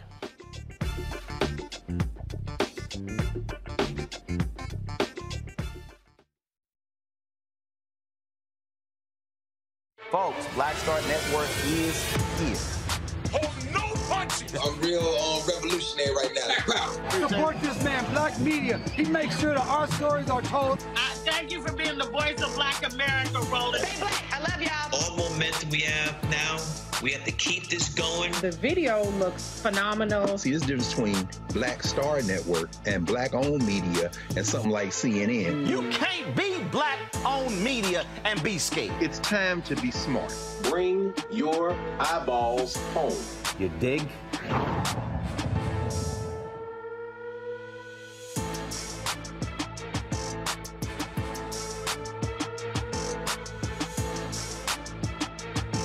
I'm Deborah Owens, America's Wealth Coach, and my new show, Get Wealthy, focuses on the things that your financial advisor and bank isn't telling you, but you absolutely need to know. So watch Get Wealthy on the Black Star Network.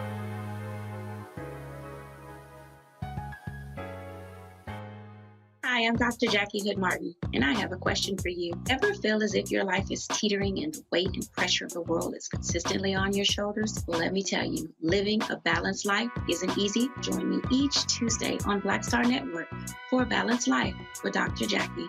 We'll laugh together, cry together, pull ourselves together, and cheer each other on. So join me for new shows each Tuesday on Black Star Network, A Balanced Life with Dr. Jackie.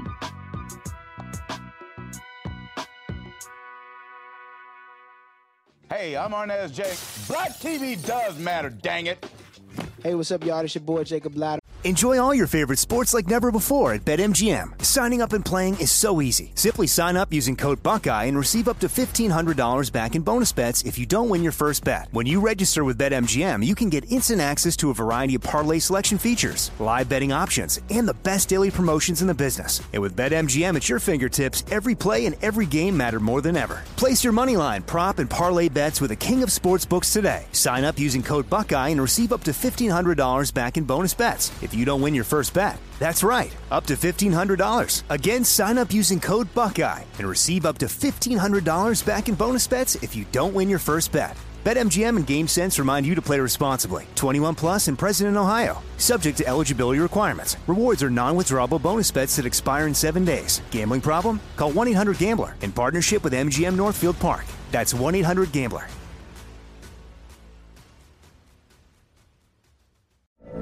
From BBC Radio 4, Britain's biggest paranormal podcast is going on a road trip. I thought in that moment, oh my God, we've summoned something from this board. This is Uncanny USA.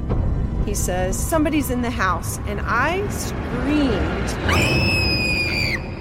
Listen to Uncanny USA wherever you get your BBC podcasts, if you dare.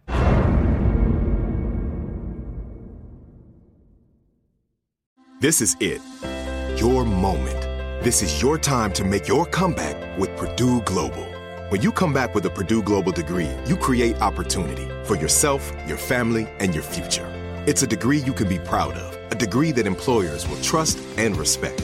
Purdue Global offers working adults like you over 175 flexible degree programs to meet your specific career goals. These include associate, bachelor's, master's, and doctoral degrees and certificates. Purdue Global degree programs range from nursing to business to communication and more. Whatever your interest, we have the degree that will move you forward. You have the knowledge, you have the experience. Now it's time to get credit for the work you've done and earn the recognition you deserve with Purdue Global, Purdue's online university for working adults. You know you're worth it. We do too. So don't wait another second to get the degree that will take your career to the next level. Start your comeback today at purdueglobal.edu. Come on, you're now watching Roland Martin right now. Stay woke.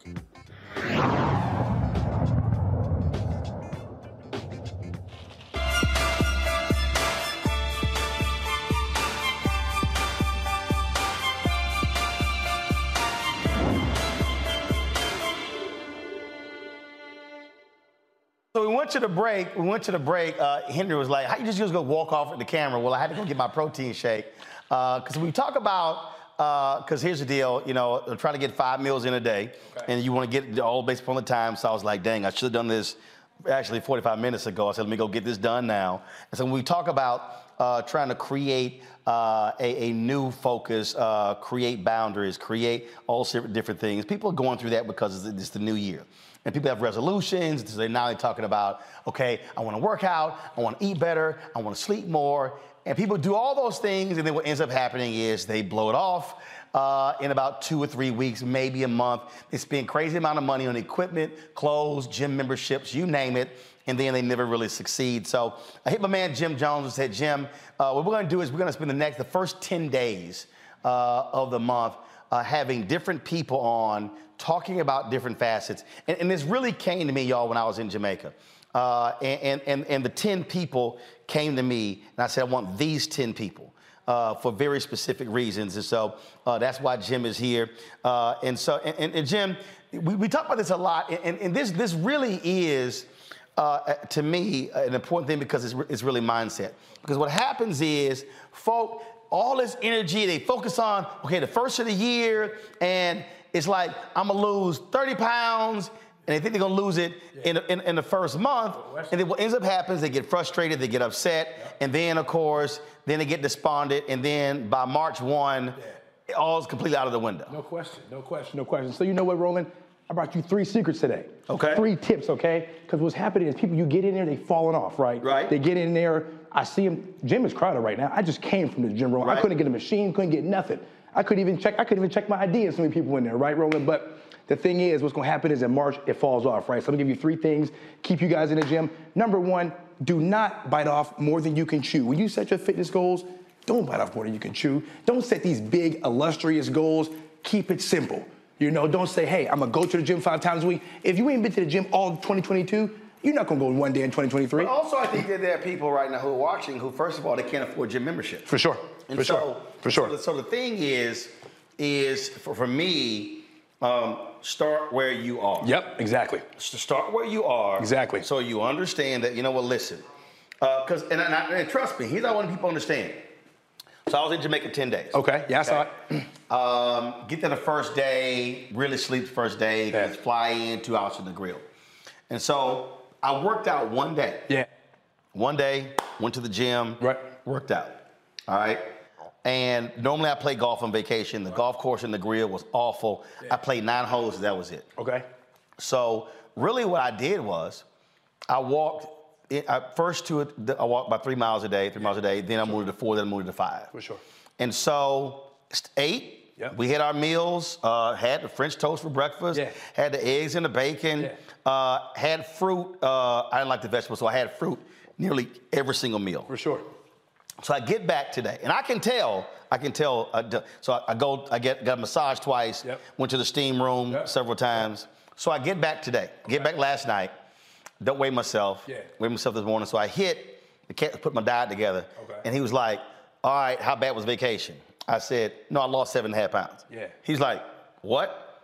And it really was the walking every single go. day. There you go. And there so you if you can't afford, so the thing is, if you say, listen, All I can do is walk uh-huh. two, three. I ain't got a treadmill. Exactly. Again, start where you are Exactly. and just take it slow. Exactly, exactly. And Roland, you nailed it. That's what I said. Don't bite off one that you can chew.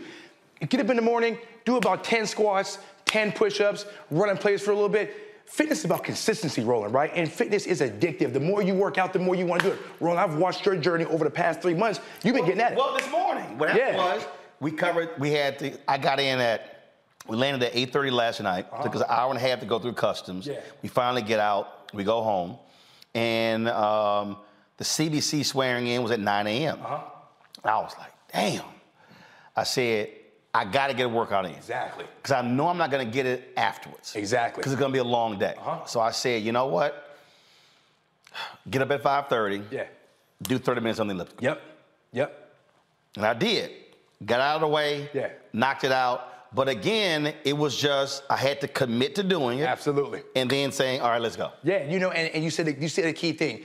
As you were already thinking about the workout before you woke up, right? Working out is addictive. The more you Lay my stuff out. There you go. That way I ain't searching in the morning. there I was go. like, listen, There you go. I had to lay it all out, and that's what it was. No excuses, like you said, and, the, and Roland, you can attest to this, and everyone else can. The more you work out, the more you're gonna want to do it. If you can do one day, two day, three days in a row, three day turns into one week, one week turns into two weeks, two weeks turns into a month, a month turns into a whole year. Right. Right. About that consistency. The second thing is don't overcomplicate it. Fitness is about movement, Roland. Movement and being being consistent in your movement, brother. Dude, that's what I'm telling you. Yeah, no question. The- by being on vacation, I, I literally said, yo, I'm gonna walk every day. Uh huh. And again, th- this resort has a massive sports complex, Yep. and I and I tracked it. I tracked it as well, and I probably did anywhere from 18 to 25 thousand steps every day. Okay. And that was just walk. It was like literally. Yeah. I'm just walking. I'm Yeah. walking. I wasn't walking fast. Right, right. I wasn't sitting there power walking. Right. I was like, I'm just gonna walk. Right. four or five miles a day. Yeah, exactly, exactly, and that's what it's about. Just do what you like. Like Roland, you like to dance, right? And Roland, I use you as an example because I, I feel like you're a person a lot of people can identify with, right? They're very familiar with seeing you on television, on this network. If they can see you do it, they can know they can do it themselves. Right. The thing is, you like to dance, right? That's working out. Y'all know Roland got loose hips. You know what I'm saying? Your hips real loose for a brother, Roland. They Hip, really- my knees work. your hips a little too loose, Roland. Now, now- now- now- now Michael Brown right now a little upset. Yeah. He ain't as flexible. He's an omega. Okay, He ain't- okay. He ain't as flexible. He can't hop at all anymore. We ain't gonna he- shame. We ain't no, gonna no, he can't hop at all. He can't know, hop no more, no? He can't hop at all. Okay, It- it- okay. All he can do is throw the sign up sitting down. he can't hop. He can't Right. do none of that. Right. See, I'm from Houston. See, Michael, we got, you know, you got Megan Thee Stallion knees. It's a Houston thing. You don't Right. But you know, the thing is, that form of dancing, as, as funny as it may be, that's exercise, right? So if you like to dance, turn on that music, dance 15 minutes a day, dance 20 minutes a day. People don't understand. Moving burns calories, right? That's Right. what it's all about. If you move, you burn calories, be consistent in whatever you do. And the thing is, if if if you stay consistent in the movement you like, you're gonna fall into working out. See, dancing, use it as a gateway into getting into the gym. Third one. Yep. Hey, my third one is if your meals ain't right, get about that gym. Don't even get in the gym. If you listen, if you know your diet ain't right, you're not living right in that kitchen, Right. don't even do it. If your diet wrong, don't step foot in there. I rather I tell people this. I'd rather you take the time to meal prep than even go to the gym. If you got 30 minutes a day, get that meal right first. So today, perfect example. So, Uh-huh. so I have a whole meal plan. I'm gonna go to Mustafa, Randy, uh, and Michael uh, next with questions. For sure. So I, so I got a whole meal plan. Yep. And I knew today I was leaving so early, I could not meal prep. Yeah. I, I didn't have time. Yeah. So I said, all right, work, work out this morning. I did protein shake, green apple in the car. Uh-huh. They had uh, all kind of food at the event. Yeah. Mm-hmm. So I, they had some eggs and they had some bacon. Mhm. And I was like, okay, let me hit the eggs, protein. Yeah. All right. So then when I came to the office, I said, you know what? So I went to Chopt. Yep. Got me salad, got me salad chicken. There you go. That was lunch. There you go. So that was three meals. Uh-huh. This was this was the fourth. There you go. Still got more salad left. Okay. So I'll, I'll eat the fifth one. Right. And again, that was just Yep. like and not the, the key. And, and I've done it before, so that's why I ain't even tripping. Not succumbing to the snacks, Uh-huh. grabbing some cookies, Absolutely. or quickly going to get some fast food Mhm. uh, because it's like no, no, make the right option. And then of course having uh, I probably already had two and a half liters of water. Yep. And you know what the, the key, the secret to that it is, if you wake up in the morning and you don't know your meals, you lost for the day. You have to wake up intentional. You have to have them laid out. If they're not laid out, what's going to happen is you're going to be on the fly. The temptations will get you. You got to wake up with a plan. Got to wake up with a plan. All right, so let's go to questions here. let me let me let me see who uh, g- going first. Uh, Who needed, who needed the most? Who uh, who who needs it the most? Well, I, I've been looking at her bathing suit photos, so she probably got something to say. She been all on Instagram showing showing all her little looks. Okay. So uh, we'll go ahead and start with Randy. Well, um, Jim Jones, uh, uh, great to see you. I appreciate the advice. I, I definitely am a snacker. And I wanted to ask you, is there, you know, is there room for the type of person, type of eater you are, like being realistic? Because some things I just can't do, right? Like I'm not going to give up my snacks totally. So, I mean, what is your advice when it comes to Okay, but Randy, when you say snacks, defi- what what snacks? What are they? Right. What are your snacks? It depends on the day. Okay, It- but what are they? Well, it could be really good. Like I love, I do love fruit and veggies, but some days it's a, it's Cheetos. Okay. Okay. See, hey, see now, Roland, this is how it starts, right? This is how it starts. So what it is, don't get mentally defeated, right? I tell you what, write down a list of 20 healthy snacks that you know are healthy and pick and stay inside that list. When you already say to yourself, like, hey, some days I'm good, some days I'm bad, you already letting the bad already in, you already defeated. What I need you to do, Randy, is take a sheet of paper, write down before you post on Instagram, before you get the thirst trap, and when you in the Turks and Caicos and the Maldives, what I need you to do is write down 20 snacks for me, 20 healthy snacks, and stick to those snacks. So, Don't so go okay, outside. Jim. So define. Yeah. So no- now, now I'm, I'm walking. Y'all, y'all see I'm walking over because I left my water. for sure. Uh, so sure. okay, I'm gonna come back to Randy. But what's a healthy snack? So a healthy snack would be um, so we're like peanuts. Uh, I like to do an apple, a slice, a slice of apple. Okay, hold on, hold on. Yep. I hate peanuts. How about pecans? Pecans, whatever, yeah, Okay, whatever, yeah, yeah, cool. Right. pecans. I like- Almonds? almonds, yep. Okay. love, I love to do um, get an apple, cut it in half, put peanut butter, almond butter, put that on there. I hate peanut butter, hate but, peanut I'm, but I'm gonna do the apple. You can do the apple. I do can the do apple. the apple. Okay, I okay. ain't do the peanut butter. We'll do the. Apple. You do the almond butter. Can you do the almond butter? Hell no, man. Come on with that. I'm just gonna do the green apple. right? Okay. Look, you, we, we doing the apple. Okay, Now okay. you being extra. Right. so um, shakes. Uh, people don't understand. A smoothie, a shake, that is a meal. That's a snack, right? Got That's a snack right there. I like myself. I like pretzels. I just stay away from extra sugars, and that's the main thing. If you snacking, stay away from extra salts and sugars. We don't want anything to spike spike that blood pressure, raise that cholesterol. Just stay away from sugars and starches on the snack. Uh, Rand, I'm gonna go back to you, Giselle. Gis- Giselle on YouTube, I'm gonna cuss you out. Okay, She what you talking about can you ask him to lift his shirt up? You silly. Oh man, they, they gotta. Silly Hey, bro, ass you got to cut a check for that. They, Shit, somebody got to cut one of them. Giselle, They gotta cut a Giselle check for that. trifling. Randy, go. Randy, go ahead. You about to do a follow up. Randy, go ahead. I, I just want to know. So you don't believe in cheat meals, cheat days? So, okay, you said a good thing, right? This is the thing. Y'all do a cheat meal, turn to a cheat day, to a cheat life. There's no cheat day, okay? Yeah, you can't do no cheat. y- Y'all gotta stop that. What is a cheat day? That's a whole day if you're eating bad. And then y'all say a cheat meal, so what happens is, this thing is about momentum. You get one cheat oh, meal. I've been there, and oh, if Oh, you if you do if you do a cheat day, you already know. it becomes a cheat weekend. You already know. And then Yeah. all the work from the previous You two weeks know. is gone, It's gone. in three days. Yeah, then gone. You already know. Then February, March, you back, you back at home. You're not in the gym. You're not working out. You be, then you gotta wait till next year, 2024, to start all over again. There and you that's why I say I got, y'all gotta keep it tight for me in these first four weeks. You gotta keep There it tight go. Gotta keep it tight. All right. Who next? Who uh, Let's see here. Um, I'm gonna let um, I ain't gonna, I, am gonna let Mustafa go. He's an alpha, All so right, the right, mega right. gonna go last. All right, all Mustafa, go ahead. Well, Jim, thanks for everything you're doing. Uh, a question How important is protein for men uh, after they're over 35? Because I run about four or five miles a day, and I notice when I don't get enough protein. Your ass ain't over 35. No, I'm just asking because that's when mo- most folks start to slow down after 35. Mustafa, how old are you? Oh, no, I- I'm way past 35. That's my point. I'm messing with you, Frat. Go ahead. Nah, bro. Oh no, no, go ahead. Finish your, finish your question. Go ahead. Okay, No, protein. pro- protein- How, how valuable is pro- like the importance of protein? For sure. Protein is, is very invaluable, Mustafa. But you know, one of the things over 35, the testosterone goes down too, as well, right? So I think the main thing is what I saw is your over 35, your energy level starts to decrease. I'm more focused on consistency in the gym because if you're working out more, you're gonna eat more, you're gonna crave that protein, right? I need to see men over 35, let's keep the energy and the testosterone levels up. And the way we do that is by making sure we being active. Now, if you wanna know what type of proteins to take, um, anything lean, chicken, fish, uh, steak, uh, mushrooms, there's a lot, a lot I of. somebody who loves bone broth. Bone broth?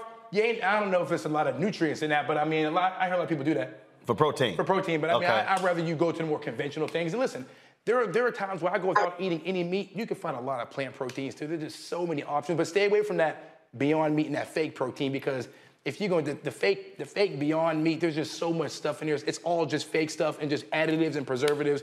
Let's just try to stay to the real natural meats, fruits, and vegetables. Uh, Michael. So Jones, how are you, sir? I'm good, brother. Happy New Year Happy to New. Year to you too. And and don't listen to Roland when he's talking about my frat, please. Your, your, Um, your, your youth group? Go ahead. Who was talking about? What was talking about? His, his little youth group. Okay. His, his, his, his little See, organization. Jim, okay. Jim, see, you know why he gets this advantage when he talks about me and my frat is because he knows my other my, my I had one grandfather that was a Q, my other grandfather was an alpha. So he knows I cannot retaliate when he talks Because he had me. one smart grandfather. I go fresh aim. I go fresh aim today. I go fresh aim.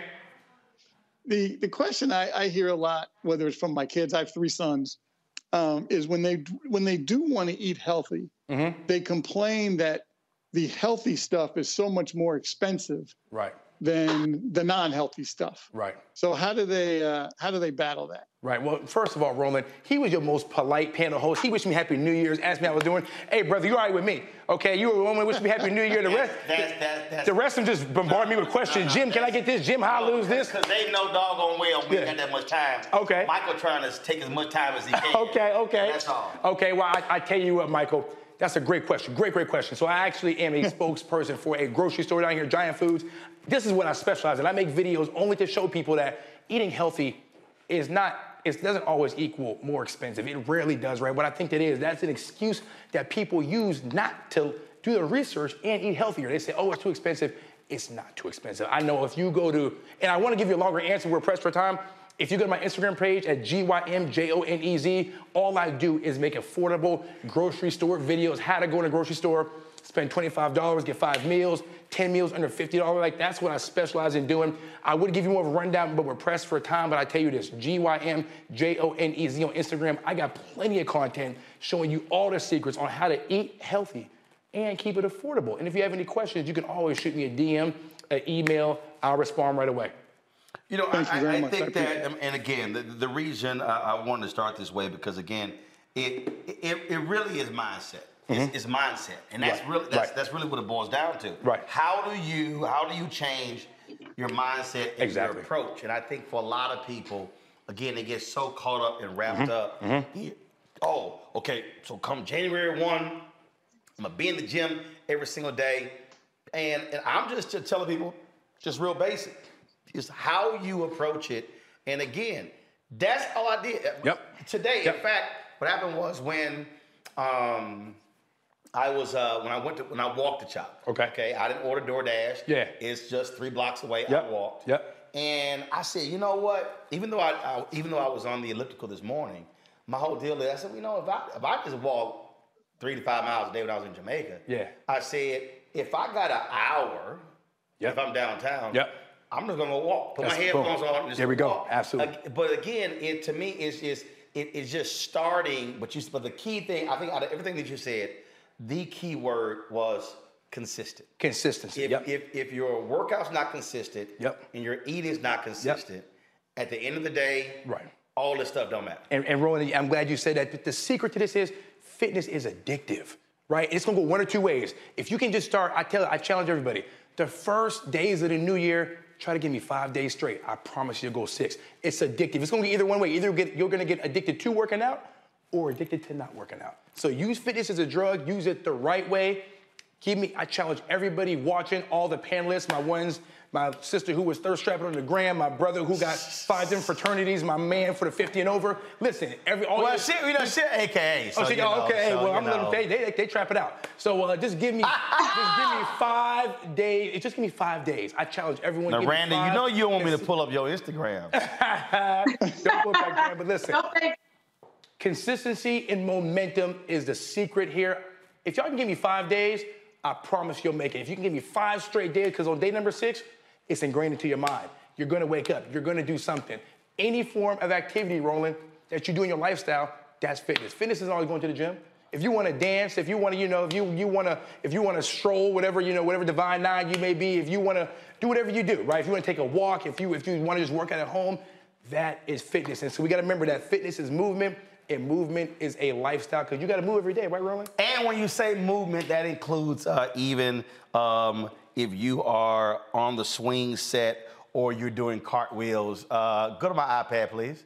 Uh, so even if you're just, uh, that's right, uh, uh, That's- even if you're just, oh Randy, you think I was Oh. going? Oh yeah, Randy. yeah. Randy, you posted it. It's public. Randy, you ain't living right. so Randy, Randy, Randy, we're just Randy show- living right. Randy, we're just showing that you have. Mo- now go back, go back, go back. Oh, I you missed see. the cartwheel. So yeah, that's right. So you know you got the movement going, Randy. What? You posted it. Hey, Randy, you ain't living right, Randy. Oh man, Randy, you ain't living right. um, so let me just say my bit as a, um, I, I try to encourage women to that there are no rules, and even for us that are over 50, Yep. we can still feel alive and good and healthy in our bodies. And in fact, in fact, So Jim, not- you were talking about dancing. Here's Randy dancing right here. Okay. Now, I ain't, it ain't no protein in that champagne uh, that's in her hand. Right, Uh, right, but right, right. at least she was. At least she was dancing. She was dancing, she was moving, but I see the I see the drink moving too, though. So, so you're saying that movement counts? That movement does count. I see you to put down the put down Yes. the champagne glass, but the movement, but hey, Randy, Go, you go, on the go right back track. to it, Henry. That, that movement counts. No, that counts. That counts. You're on the right Okay. track. We on the right track. See, we on the Randy, right track. I'm trying to help you. I'm trying to help you out. I need to get a little lower though. She ain't get a little lower. Get get the get the get the get the legs involved. You, get, you burn more calories in the legs. She ain't got knees like you, Roland. You, hey, Randy, you gotta get a little lower now. Let's. Randy, right? You got Randy. You got to go down. There you go. There Randy, you go. Randy, Randy, you got you got There you got you go. that thing. Come on, Randy. There you go. Come on, Randy. There you go. Make sure you come back up though. I've seen a lot of people read it. A lot of people went down. They don't come back up. See, so make see, sure you see, back up. Michael, Michael mad right now. Yeah. Because see, if that was Michael, there'd be a pause coming back up. see, see, Michael mad. Michael said, "Damn, did he just go down and come right?" You back? went down, See, you see. Mike, you can't. See, Mike, you can't do that, Mike. Mike, Mike.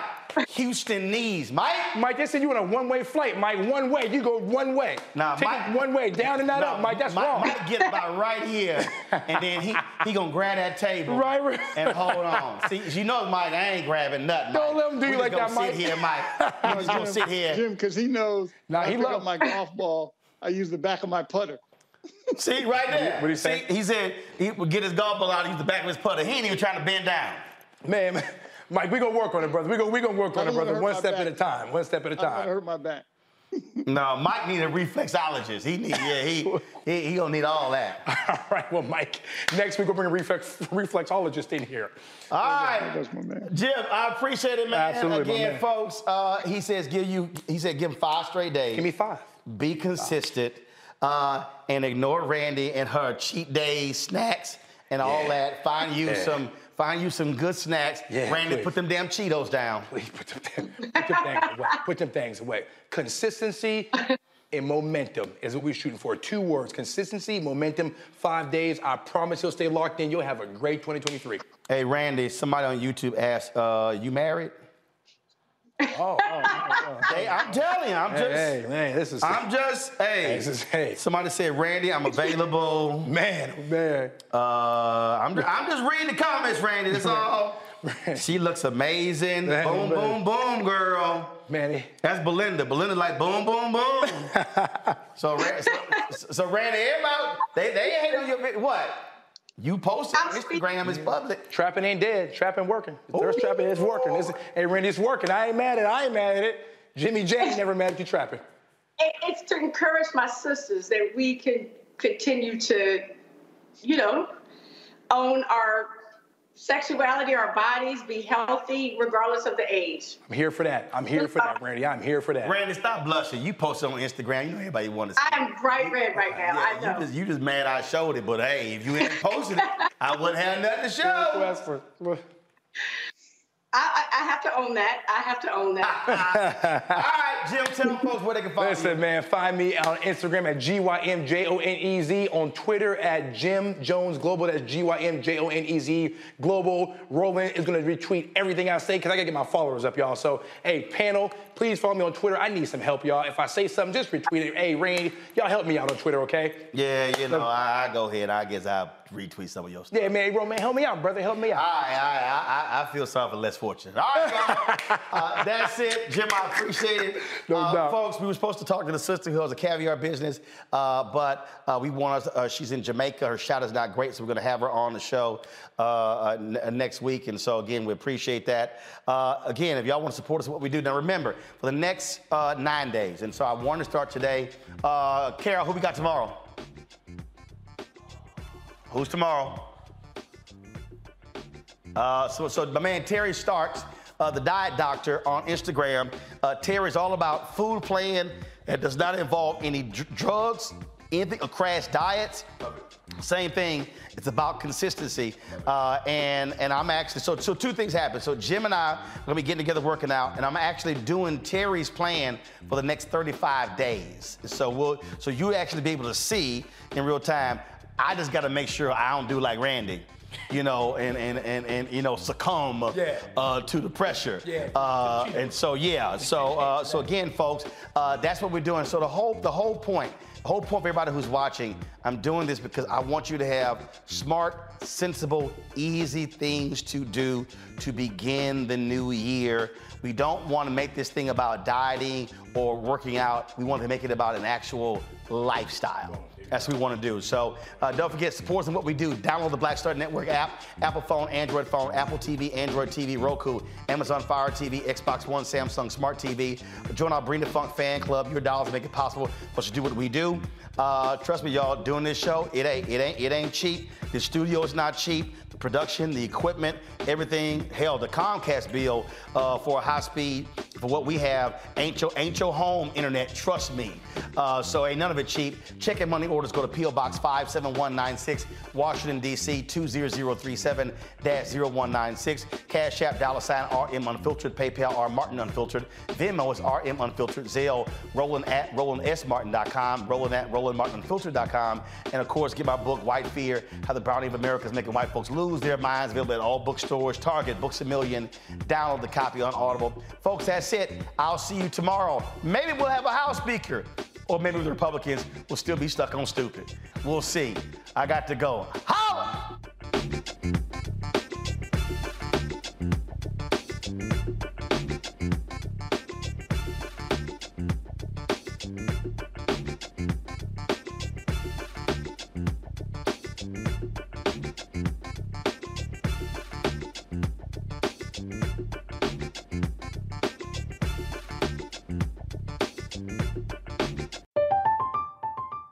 I'm Katya Adler, host of The Global Story. Over the last 25 years, I've covered conflicts in the Middle East, political and economic crises in Europe, drug cartels in Mexico. Now I'm covering the stories behind the news all over the world in conversation with those who break it. Join me Monday to Friday to find out what's happening, why, and what it all means. Follow The Global Story from the BBC wherever you listen to podcasts. If a new house is on your wish list in the next five years, grow your savings faster and experience your dreams with an Ohio Homebuyer Plus account from Kemba Financial Credit Union. A savings account specifically designed to save for a new home where you can earn 7% APY, a $500 matching bonus, and a $1,500 mortgage closing cost credit. Learn more at Kemba.org. Offer expires March 31st, 2025. APY equals annual percentage yield. Restrictions apply. NMLS 292230. Equal housing lender. Federally insured by NCUA. Lucky Land Casino asking people what's the weirdest place you've gotten lucky? Lucky? In line at the deli, I guess? Aha, in my dentist's office. More than once, actually. Do I have to say? Yes, you do. In the car before my kids' PTA meeting. Really? Yes. Excuse me, what's the weirdest place you've gotten lucky? I never win and tell. Well, there you have it. You can get lucky anywhere playing at LuckyLandSlots.com. Play for free right now. Are you feeling lucky? No purchase necessary. Void where prohibited by law. 18 plus. Terms and conditions apply. See website for details.